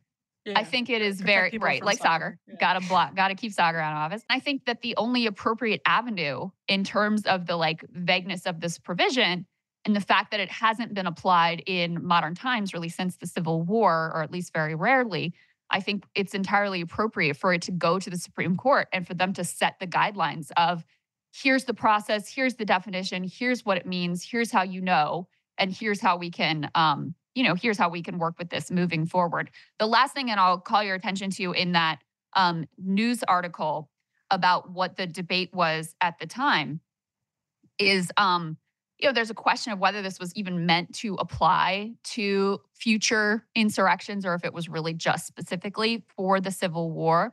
And there was some language in the debate about they say this is to go into our Constitution and to stand to govern future insurrection as well as the present. And I should like to have that point definitely understood. So there was a sense at the time, and um, you know, for the conservative justices who claim to be originalists and to look at what the meaning and intent was at the time and to look at the um, plain text reading of the language of the Constitution. The Colorado Supreme Court, in particular, wrote there. My cat's going crazy in the background, guys. Your cat is fomenting an insurrection against yeah. your chair. Salem is going to be barred from holding office in that chair. Anyway, um, they really wrote the language to sort of challenge the uh, judicial approach of the conservative justices. Now, what do I think is going to happen? I think they're going to say, no, Trump's going to be on the ballot. I think it's very unlikely that they uphold the Colorado State Supreme Court decision. But, you know, Maggie Haberman did actually say something about, I guess Trump is kind of worried that his own justices that he put on there might flip on him and keep him off the ballot. So, listen, crazier things have happened. I guess you never know. Yeah. First of all, Krystal's cat has turned her chair into like the teacups at Disney World. it's just riding. It's amazing. Um, smart. But um, yeah, I think we can put the last element up on the screen too. That's another thing, you know, where where the legality of this is uh, tricky or or dubious. Time Magazine says Americans appear more amenable to autocracy in 2024, but they're alluding there to to very real polling. And if you look at the RCP averages, for example, of Ron DeSantis and Donald Trump, you see this. Uh, Ryan described it as like an alligator jaw crocodile jaw. I forgot which one he said. Uh, as soon as the indictment started coming down, of Trump's support just going up, DeSantis' support just going down, that that uh, the, the, sort of ongoing lawfare against Trump just solidifies uh, people's support for him. And that's where, Krystal, to your point, you know, some Republicans are involved in filing these challenges, and some yeah. Republicans supporting uh, what Colorado's decision was. That's, I mean, Donald Trump is just incredibly polarizing. And I think maybe one thing that we can agree on is uh, the Democrats have, and never Trump kind of Republicans, um, uh, sort of desperately have flung lawfare at Donald Trump since 2015 uh, when the dossier was first funded by Republicans, by the way. Uh, they have they've tried to thwart Donald Trump in every way except actually persuading the voters that they shouldn't support Donald Trump. They've like not figured out the persuasive argument for this hardened 30% of the country that supports Donald Trump to the point where he can win a primary and then convince you know another 20% of the country that the other option is so bad um, that you know they have to go with Donald Trump for a number of different reasons for a number of yeah. different voters, and and that again is the real like that's that's another real problem that hangs over all of this, uh, is is that that that argument of you know things are joe biden is talking about the economy as though everything is rosy and of course he is he's been president for a couple of years in the middle of a reelection campaign he wants to say we've made progress and you know there's an argument that some progress has been made but people uh, express they aren't feeling like the economy is is the same way that Joe Biden is talking about the economy. They express yeah. that they're not feeling the same way about geopolitical stability uh, and American leadership on the world stage as Joe Biden is saying that they should. Uh, and that's where Trump comes in and is persuasive to a lot of people. So there's still an incredible vacuum um, in the the persuadability of a chunk of the country. Not everyone. We're extremely polarized around the issue of Trump and very polarized in general. Um, but that continues, I think, to be a real handicap for Trump's enemies I think um, I saw some other polling about America's rising comfort with authoritarianism. And it that sentiment is most strongly expressed among the like hardest partisan Republicans, but the rise is significant regardless of political ideology. And to me, it gets to something you're pointing to here, which is that it's not that Democrats haven't tried to persuade people they shouldn't vote for Donald Trump. They certainly have tried. But what they've been unwilling to do or unable to do, given their own, like, you know, compromised situations and sea of money and politics that infects both parties, they've been unable and unwilling to offer an affirmative, positive agenda that is a viable alternative. And so to me, it's very logical and you know very clear if you look at history that if people feel like democracy isn't delivering for them then they may sour on democracy or they may you know not prioritize democracy. And i think that's a lot of what you're seeing here is people feel like you know whoever i vote for in this upcoming election it's not going to help me it's not going to affect my life. They don't feel like these um, the stakes of these elections aren't really the same because there's no expectation that either major political party is going to actually deliver for them. And so instead, it's like, all right, well, who's on my side in the culture war? Who's like owning or hating on the person that I also hate? And that's what our politics devolves to, as uh, as well as willingness to reach for authoritarian tactics to keep the group that you see as an existential threat that you've been told by media is an existential threat to try to keep them at bay. So I think that's part of what's going on here. In terms of like the lawfare against Donald Trump, I mean, there's no doubt about it, like the Russiagate nonsense, all that stuff. Um, but you do have to separate out, separate out like which of these claims are legitimate and mm-hmm. have some basis and which are just total like fabricated distraction and bullshit. So the fact that some of the claims are distraction and bullshit does not mean that all of the claims are distraction and bullshit. And um, I think there's a reason why the normie reaction to the language in this in 14th Amendment Section 3 has been like, oh yeah, that that sounds like him. Like that kind of fits. because it does. If you just read it, you're like, well, if it applies to anyone, it's this dude. So, um, like I said, where do I think this is going to go? Ultimately, I think the Supreme Court's going to strike it down, and so it's not going to really, you know, matter that much. But I guess you never know what could happen, and um, it uh, it's certainly a, a test of where we are as a country, and it will be a test of how everyone reacts to what's going on here. Yeah, I agree. And we will expect uh, something on these cases legally in just the next couple of days. So there's a lot of news to stay tuned to when it comes to uh, these ballot qualification questions. Residents at Brightview Senior Living Communities enjoy enhanced possibilities, independence, and choice. Brightview Dulles Corner in Herndon and Brightview, Great Falls, offer vibrant senior independent living, assisted living, and memory care services through various daily programs and cultural events. Chef prepared meals, safety and security, transportation, resort style amenities, and high quality care. Everything you need is here. Discover more at brightviewseniorliving.com. Equal housing opportunity. Witness the dawning of a new era in automotive luxury with a reveal unlike any other as Infiniti presents a new chapter in luxury, the premiere of the all new 2025 Infiniti QX80. Join us March 20th live from the edge at Hudson Yards in New York City, featuring an unforgettable performance by Grammy and Academy Award winning singer, songwriter, and composer, Jon Batiste. The all new Infiniti QX80 is unlike any luxury SUV you've ever seen. Smart enough to anticipate your needs, even before you do. Every line, curve, and detail was thoughtfully crafted so everything for every passenger feels just right. Don't miss it. Mark your calendars and be the first to see it March 20th at 7 p.m. Eastern, only on iHeartRadio's YouTube channel. Save the date at new-QX80.com. 2025 QX80 coming this summer.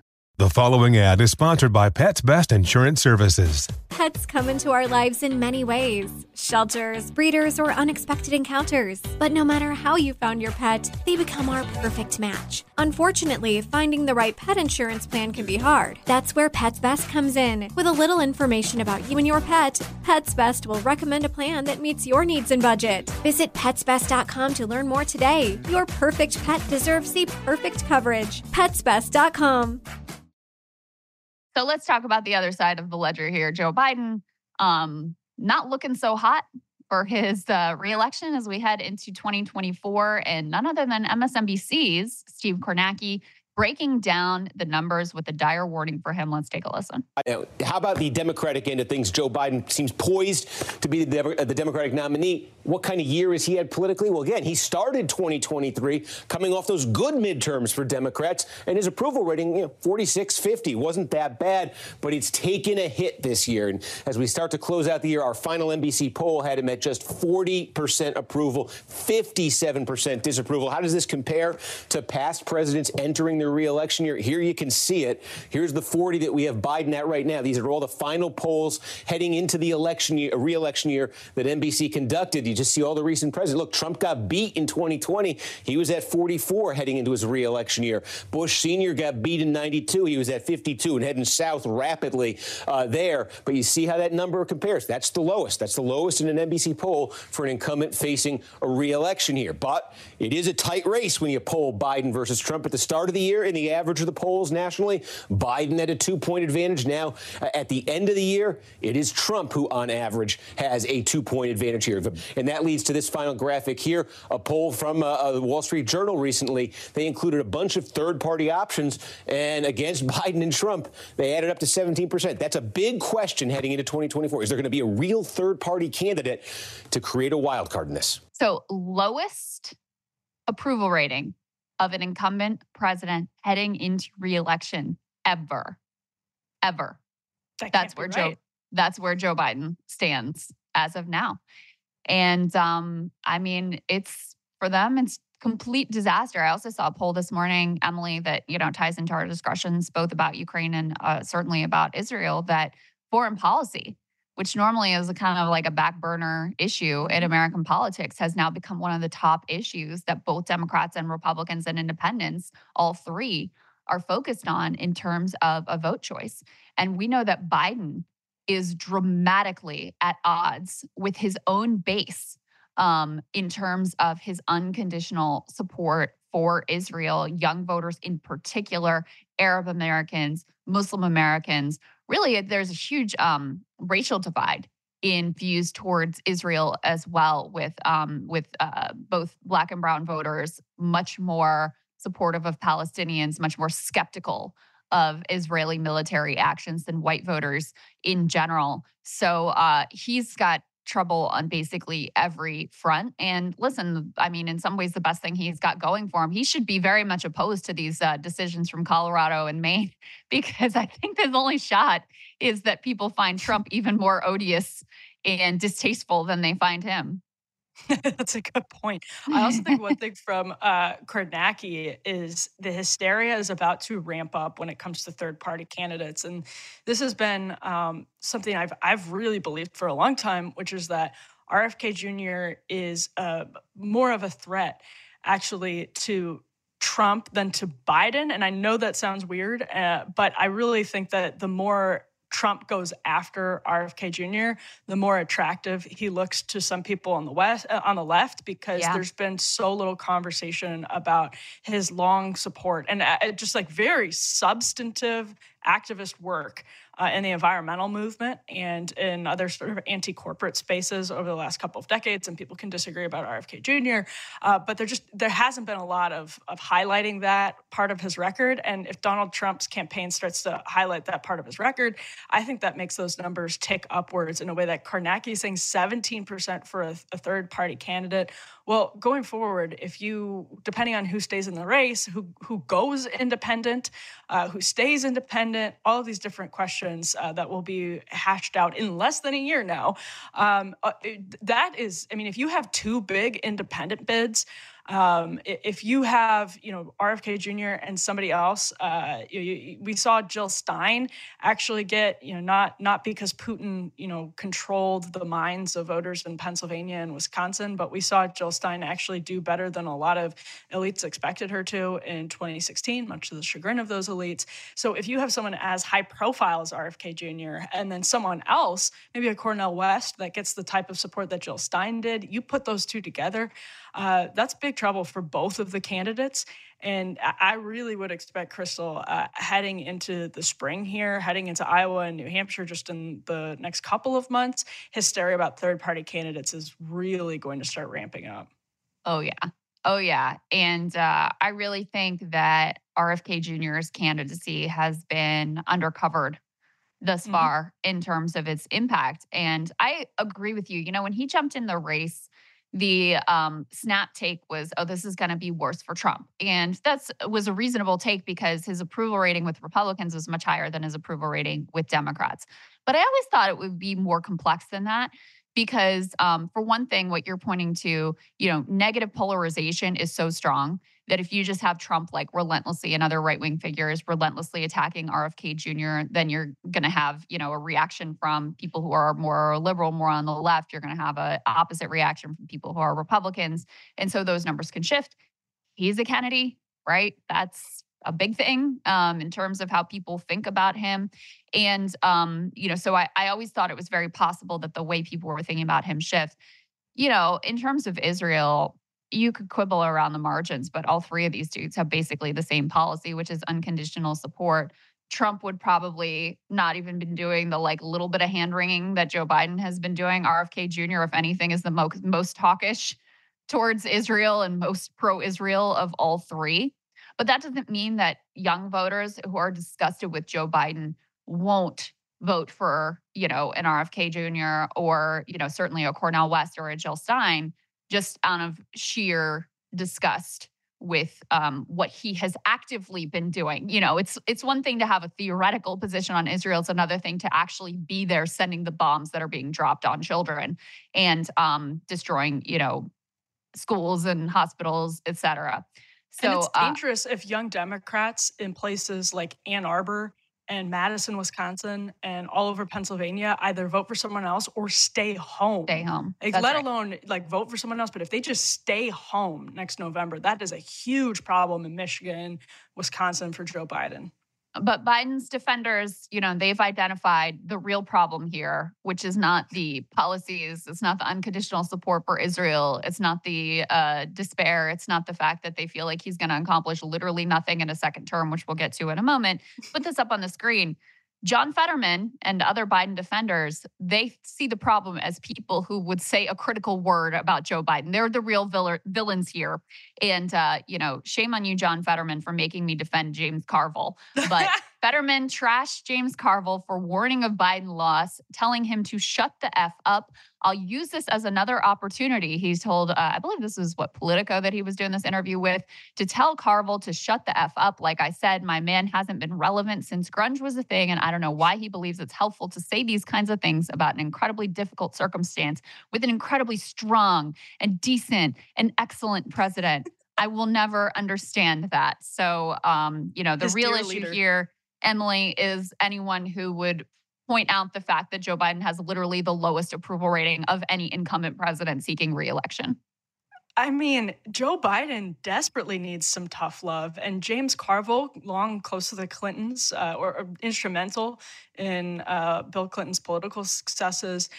Think about what Bill Clinton, we now know thanks to reporting, was telling Hillary Clinton's campaign in the fall of 2016. He was trying to sort of raise a lot of the same red flags that James Carville has, I think, calmly but incisively been raising over the last couple of years, but just in recent times too, as criticisms of the Democratic Party, uh, just being coded increasingly uh, as a, the party of the elites, and we can debate the substance of that. But James Carville has, has made some pretty good points about how they come across to voters, the issues they choose to talk about, how they choose to talk about them, all of that.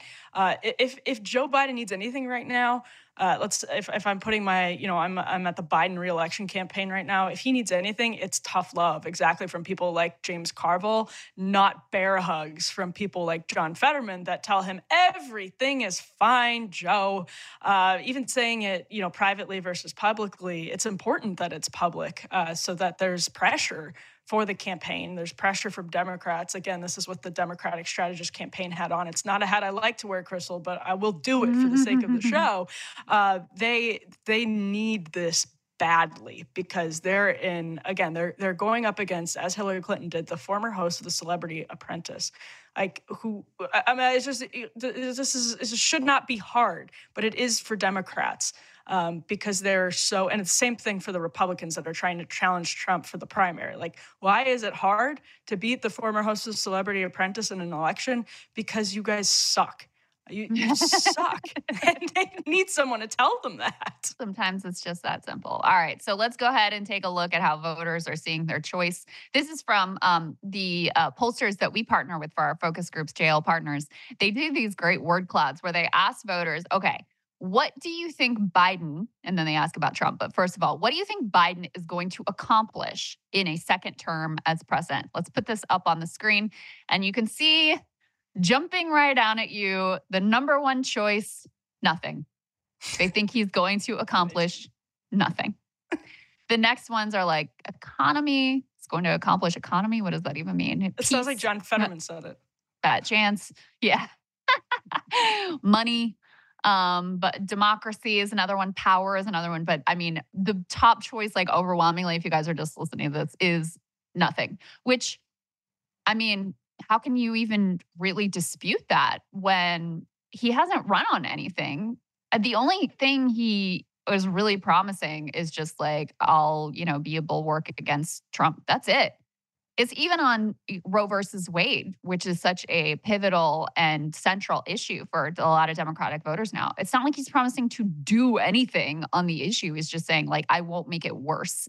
So nothing to me seems like a pretty logical takeaway from what his goals and accomplishments are likely to be in a second term.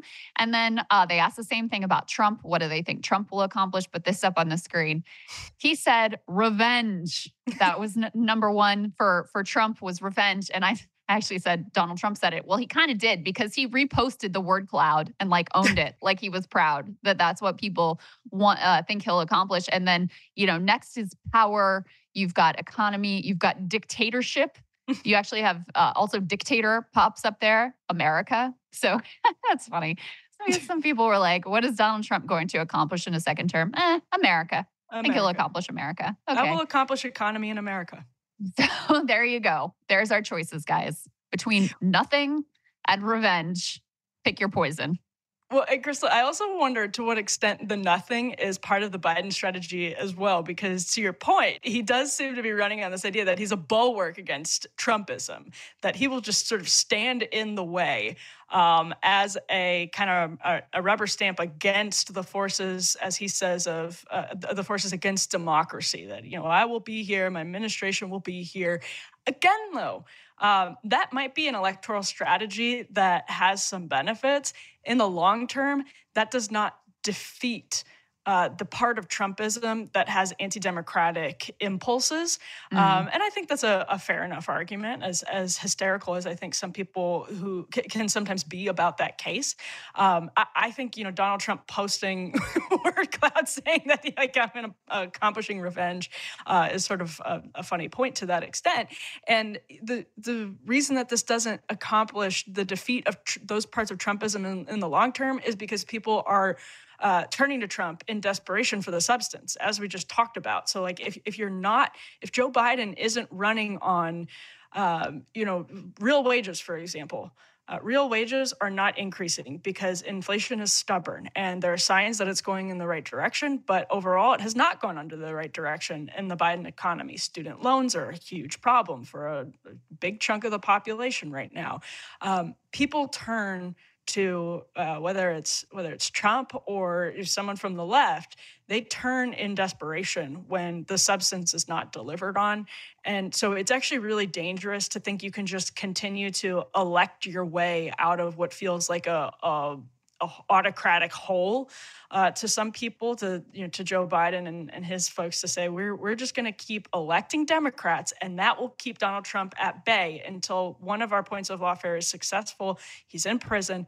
That does nothing to eradicate Trumpism. There's an argument we were just talking about the polling that it makes him stronger because there's some voters who really don't like it, um, and it, it sort of can heighten tensions in the country in ways that push people more to Trump's side. We don't know, uh, you know, some evidence that that would happen, but the bottom line is we do know people are right that the substance isn't being delivered on, and so the the, the most moral and effective way to tackle this problem would actually be to try and improve the daily lives of Americans. But of course, uh, they can't do that.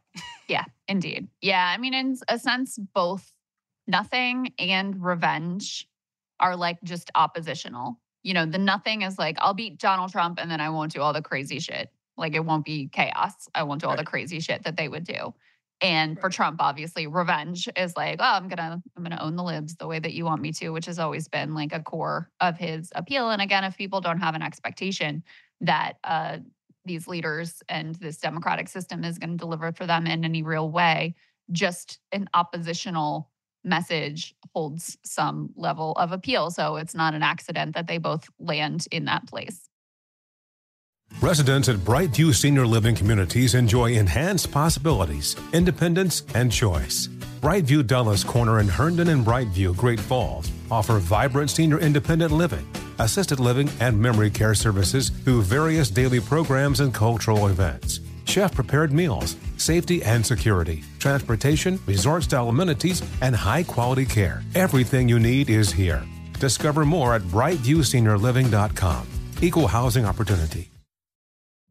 Witness the dawning of a new era in automotive luxury with a reveal unlike any other as Infiniti presents a new chapter in luxury, the premiere of the all new 2025 Infiniti QX80 Join us March 20th live from the edge at Hudson Yards in New York City, featuring an unforgettable performance by Grammy and Academy Award winning singer, songwriter, and composer, Jon Batiste. The all new Infiniti QX80 is unlike any luxury SUV you've ever seen. Smart enough to anticipate your needs, even before you do. Every line, curve, and detail was thoughtfully crafted so everything for every passenger feels just right. Don't miss it. Mark your calendars and be the first to see it March 20th at 7 p.m. Eastern, only on iHeartRadio's YouTube channel. Save the date at new-QX80.com. 2025 QX80 coming this summer. The following ad is sponsored by Pets Best Insurance Services. Pets come into our lives in many ways shelters, breeders, or unexpected encounters. But no matter how you found your pet, they become our perfect match. Unfortunately, finding the right pet insurance plan can be hard. That's where Pets Best comes in. With a little information about you and your pet, Pets Best will recommend a plan that meets your needs and budget. Visit petsbest.com to learn more today. Your perfect pet deserves the perfect coverage. Petsbest.com. Let's move on to the news Saagar broke over the Christmas break, uh, the holiday break, Krystal. I want to actually just start here with the clip. If folks didn't see Saagar's interview here on Breaking Points with Tucker Carlson, they should absolutely check that out on the channel. But here's the part of the interview that went pretty viral uh, because Tucker Carlson took a, a, pretty big shot at one of the most uh, successful commentators on the right, one of the biggest podcast hosts in the country, um, let alone on the right, and that's Ben Shapiro. There was a lot of consternation around some comments you made, I think by Ben Shapiro and other, where you were like, well, I've never seen this level of care about Americans who are dying of right. fentanyl, which I think is a traditional nationalist message. And yet I've watched the entire kind of right wing ecosystem get embroiled in fundamentally what is a third world conflict. Now, we can say support, you know, not support, we can have criticisms, etc. of that. But what explains this like literal allegiance to uh, narrative on Ukraine, on Israel. Why is it that so many of these people don't seem to have the same level of care for actual American citizens? You know, I find it really distressing. And in both of those conflicts, I approached it with a clean conscience because I just don't have strong feelings one way or the other. And I'm not hostile. I've never hated Ukraine. I don't right. have any feelings about Ukraine. And Russia, same thing. I've never been to either place, and I, am not invested emotionally. So I could just I could just look at it from an American perspective in the case of Israel and the Arab world, I've spent a fair amount of time in both, and I like both. And I felt terrible for the people who were killed on October 7th. I still do.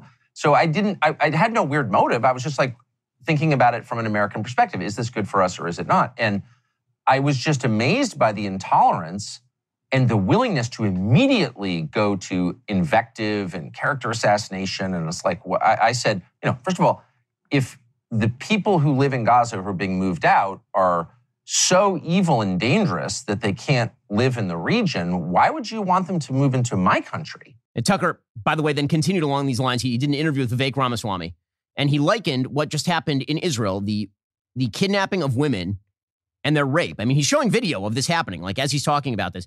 He compared that to drug overdose deaths in the United States.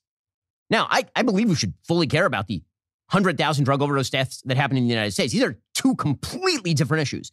To, to go this far afield to link the issues, the only reason you're doing this is because you wish to downplay the atrocity that just happened in Israel. You're not upplaying the atrocity of what's happening on America's streets. Those are two different types of atrocities. People who are addicted to fentanyl, sticking needles in their arms and overdosing is a, is a, is a moral blight. It is a moral atrocity and a moral evil for people to kidnap women, rape them, and drag them back to the Gaza border. Those are not the same thing. And Tucker knows that. But this is a cheap way of, of telling you not to look. Don't look. Stop caring. Because after all, what does it matter? What does it matter? Now, again, I, I don't know who thinks that that's a sophisticated point of view, especially when nobody is calling for America to go to war with Iran. The entire purpose of having an aircraft carrier in the Mediterranean is to, is to avoid that. But here, here is Tucker playing. I don't even know the game he's playing. This is just a dumb it's a dumb game. So this has all been, thank you, Krystal. This has all been kind of snowballing after the the Vivek thing. Then Saagar brought up with Tucker, and, and that's how this all uh, started rolling. And uh, this is interesting because it represents a divide in the conservative movement, really since the inception of the conservative movement. And Saagar was getting at that.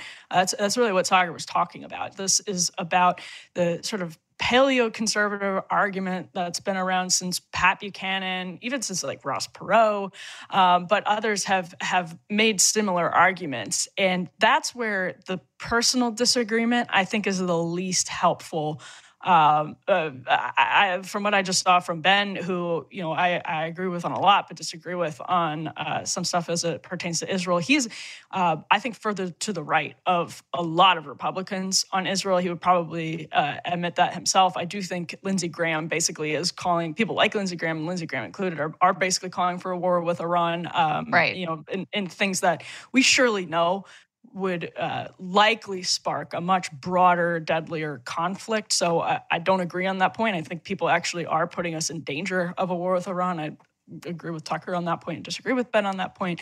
But the the kind of personal um, back and forth there, I, I think is unhelpful because it becomes one thing I've seen more and more from the right. Reminds me of something I saw a lot on the left in the aughts, um, as the left was, I think, more much more deft at using digital tools like YouTube uh, and social media. It became sort of soap operas. Uh, th- th- there became this bubble of soap operas driven by personality beefs. Um, great for clicks, great for ratings, and all of that, but not uh, super helpful towards the you know end of of landing on uh, the most moral version of the conservative argument. And I, I, guess you know I don't think it's super helpful for the the personal distractions to get in the way of what is uh, substantive substantively. I don't think either of them should be saying the other person doesn't care about uh, the lives on either side. Um, you know, I, I, I, don't think that about either of them. I think there's a legitimate question, though, of American interest, and I think it's it sucks if personal disagreements get in the way of uh, actually debating substantively what America's interest is in Israel and in Ukraine. Yeah. So, I mean, what you basically see here is a divide between um, paleoconservatism and neoconservatism. And mm-hmm. I subscribe to neither philosophy. So I disagree with both of them in different ways, right? Um, obviously, Shapiro is, um, you know, very uh, and understandably, as anyone should be, horrified at the atrocities that were committed on October 7th. He does not care about what is happening to Gaza civ- civilians in Gaza in the same way that he cared about what happened to civilians in Israel. And he is incredibly hawkish. And by the way, oh my God, the cat just jumped on the table. And by the way, there's Salem. By the way, incredibly um, dishonest about the history that led us here and basically justify any Israeli action. I dramatically disagree with that. And it comes from a variety of places. I mean, you know, there's there's lots of um, I think there is a, a, appropriate pointing out of hypocrisy with regards to this is a man in Ben Shapiro who has made a living and become extremely wealthy with a core argument against identity politics and against uh, quote unquote cancel culture and like the safe space on college campuses stuff and you know supposed commitment to free speech all of that has been tossed out the window when it comes to a cause that he is very very concerned about in part because of his identity. So that's the shapiro side. You know on the paleo conservative side um, this argument of like well i don't know why you care. I can't wrap my head around that for a variety of reasons here. I mean, first of all, for me, um, what really looms very large is the just moral catastrophe that is unfolding on our watch with our dollars, with our diplomatic cover, et cetera. I mean, this is the most devastating war documented now by a number of Western media outlets that we've seen in this century. More journalists killed, more children killed, more buildings destroyed, more civilian infrastructure destroyed, more people starving to death. Like something unprecedented is happening before our eyes. And so to have this view of like, well, I don't get why you care about that. I just I just can't really wrap my head around that. And then if you also consider that it's not like this is just some, with regard to Israel and Gaza, that this is just some random conflict around the world that doesn't impact us. Are you kidding me? Do you know how much money we have sent to Israel over all of these years and how close our relationship is and how deeply we're implicated in all of this? And you can take the position like Vivek Ramaswamy does, for example, of like, listen, they can do what they want. We're just like, we're not going to fund it. And okay, that's fine. But that doesn't erase the fact that we are like have been hand in glove with them for years and years and years. So even if that's your policy once you're president, et cetera, you know, that doesn't erase our responsibility and implicate us directly in what's happening there. Not to mention, of course, all of the implications about how this can spark security threats for us, how this can spark security concerns for our troops in the region, how this can draw us into a broader war. So, on every level, the paleo conservative view of like, well, we just shouldn't care about it. And I don't know why everybody's so like upset about this doesn't land for me. So that's why I say, like, I don't have a dog in for this fight because in different ways, like I don't subscribe to either of their ideologies and in different ways I really disagree with them. But the one piece that, you know, I will say I think um is appropriate to shine a light on by people who are paleo conservatives, which is like Tucker, which is like, you know, I think Saagar would put himself probably in that category is you had all these people during the Trump era on the right who ran around calling themselves America first and mm-hmm. aligning themselves like they were paleo conservatives. And then the minute that it's Israel, it all changes. Now, I don't know that I would really put, would you put Shapiro in that category though? Because I think, you know, he's, he was a Ted Cruz guy. Like he never was the biggest Trump guy. So on the cancel culture stuff, free speech stuff, total hypocrite. On foreign policy, I'm not so sure, but there are plenty of other people who cloak themselves in, I only care about America, America first, who the minute it's Israel, they're like, ship the weapons, ship the aid dollars, get us involved, go to war with Iran. Um, because it happens to be, you know, a country that they feel really tied to for a variety of of reasons. You know, I was actually just gonna say, um, you know the i went and watched ben shapiro did his his sunday special with tucker carlson five years ago and they had a really you know interesting debate interesting conversation. They didn't agree with each other on everything and you know remember five years ago that's sort of smack in the middle of a lot of these changes in the republican party and in the middle of the kind of trump phenomena and it was really friendly. And uh, it was it was like a very i thought it was a very like helpful like hour long interview and that's interesting um, because yes, like Israel is becoming one of those clarifying moments for where the Republican Party wants to go. And that's why, again, I feel like the personal stuff isn't super helpful um, because there's something serious that underlies a lot of this. I was on a panel earlier this year and uh, about the kind of new right uh, for a bunch of political science professors. And one of the other pa- panelists, uh, I think, said something about the new right being anti war. And, it, it, hmm. it, you know, the, a lot of the members of the, the new right um, want to bomb cartels. Like that's long been a part of this sort of America First philosophy. It is not as clear cut, sort of Buchananist, um, because they would kind of gladly hand contracts to Lockheed and Raytheon to mm. bomb the hell out of Sinaloa in Mexico, right mm-hmm. next door to us. Um, so it, it, it doesn't totally work. Or like China. That. Or right, or China. Yes, absolutely. And and that's one of the things that I think you know. It, Ben, I, I, like both Ben and Tucker, and that to me, in and of itself, is interesting because you know I'm uh, not a, a, fan of of many you know, genuine neoconservatives, and I feel like uh, Ben was uh, one of the the few people on the right that was kind of humbled by his experience with with Trumpism and didn't abandon different principles, but did think differently about certain things when it came to foreign policy. Um, obviously, Israel wasn't one of those things. The Trump administration um, I, ben was very favorable to what they did with the Abraham Accords, and the Trump administration wasn't much different on on Israel either. Uh, but that that argument, I think, the most charitable version of the the Tucker argument uh, is that it's at, our attention to Israel comes at needlessly at the expense of our attention to to suffering in the United States, and that again, like that's the most charitable version of it. Um, so that, that that's again though kind of a different conversation. Um, and that's a, a, different sort of burden of proof. You know what what are we doing abroad that we could be doing home when it when it comes to attention when it comes to money?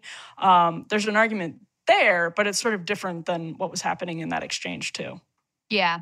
And then there's the you know very fraught uh, tucker has been accused of you know promoting the anti-semitic trope that shapiro has like dual loyalties, right? And um, you know, Israel is leads a lot of people to justify things that should not be justified and I think it happens on a variety of levels. I think it's number 1 there's all this just legacy cold war and you see this in the age divide of like you know, there's the people, the countries that are on our side, and then there's the countries that are on the other side. And Israel's one of the countries on our side. Therefore, we should stand with them, period, end of story.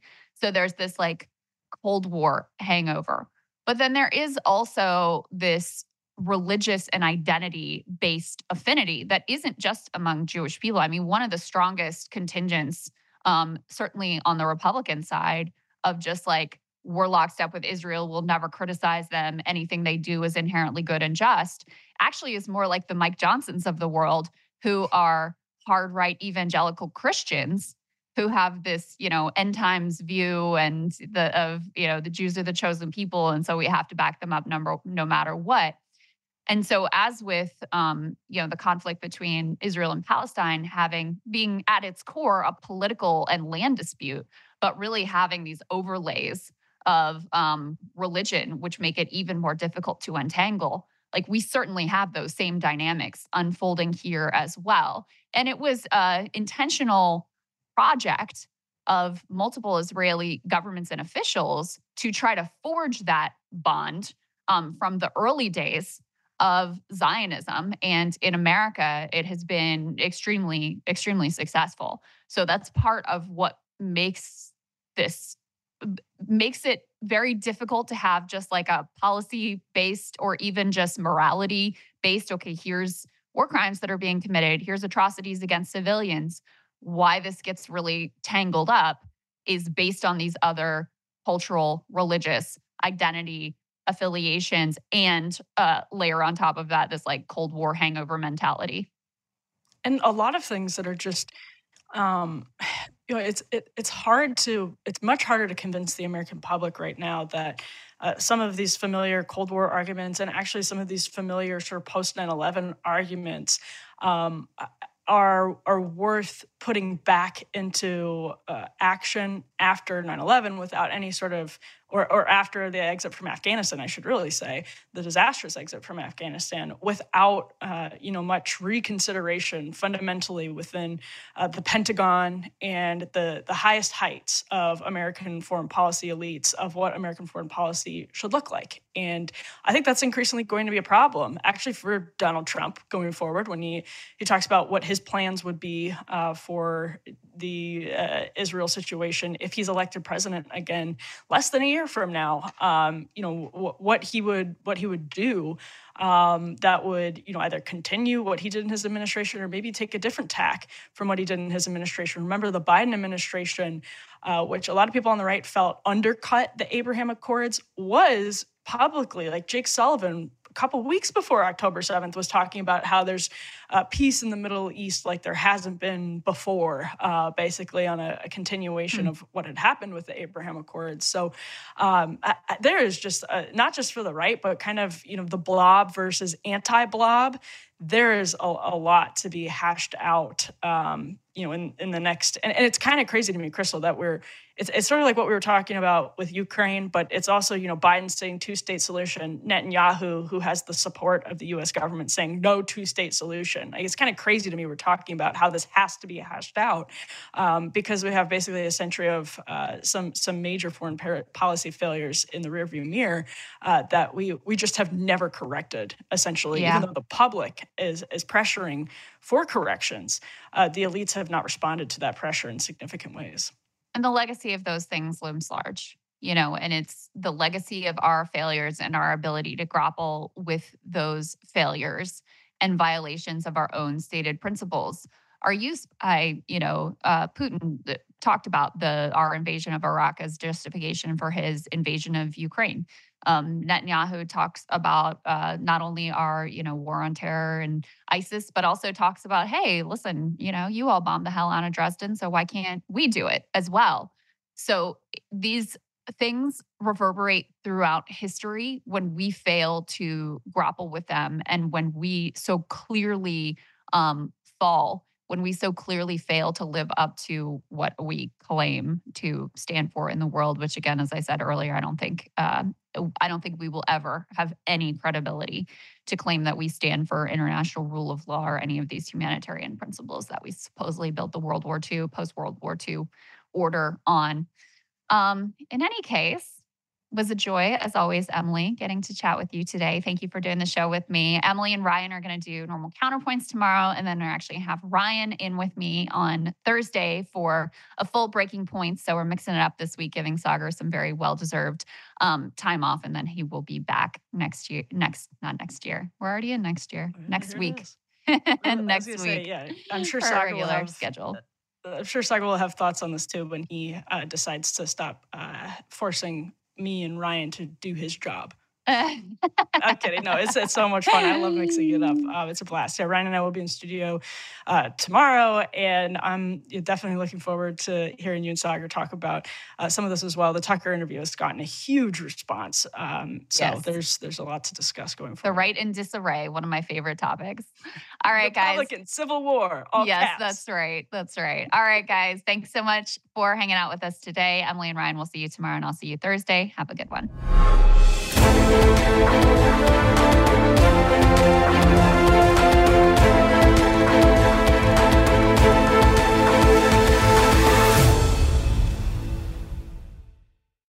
Infiniti presents a new chapter in luxury, the premiere of the all new 2025 Infiniti QX80, live March 20th from the edge at Hudson Yards in New York City, featuring a performance by Jon Batiste. The all new 2025 Infiniti QX80 is an SUV designed to help every passenger feel just right. Be the first to see it March 20th at 7 p.m. Eastern, only on iHeartRadio's YouTube channel. Save the date at new-QX80.com. Don't miss it. 2025 QX80 coming this summer. Residents at Brightview Senior Living Communities enjoy enhanced possibilities, independence, and choice. Brightview Dulles Corner in Herndon and Brightview, Great Falls, offer vibrant senior independent living, assisted living, and memory care services through various daily programs and cultural events. Chef prepared meals, safety and security, transportation, resort style amenities, and high quality care. Everything you need is here. Discover more at brightviewseniorliving.com. Equal housing opportunity. With the best all inclusive vacation deals to Mexico and the Caribbean, booking your getaway with cheap Caribbean vacations means you have more freedom. Whether you want to enjoy snorkeling, endless margaritas, and more, Cheap Caribbean Vacations has your deal for that. Plan and book using our exclusive budget beach finder or find a featured all inclusive package to Hyatt Ziva Riviera Cancun at cheapcaribbean.com. That's cheapcaribbean.com.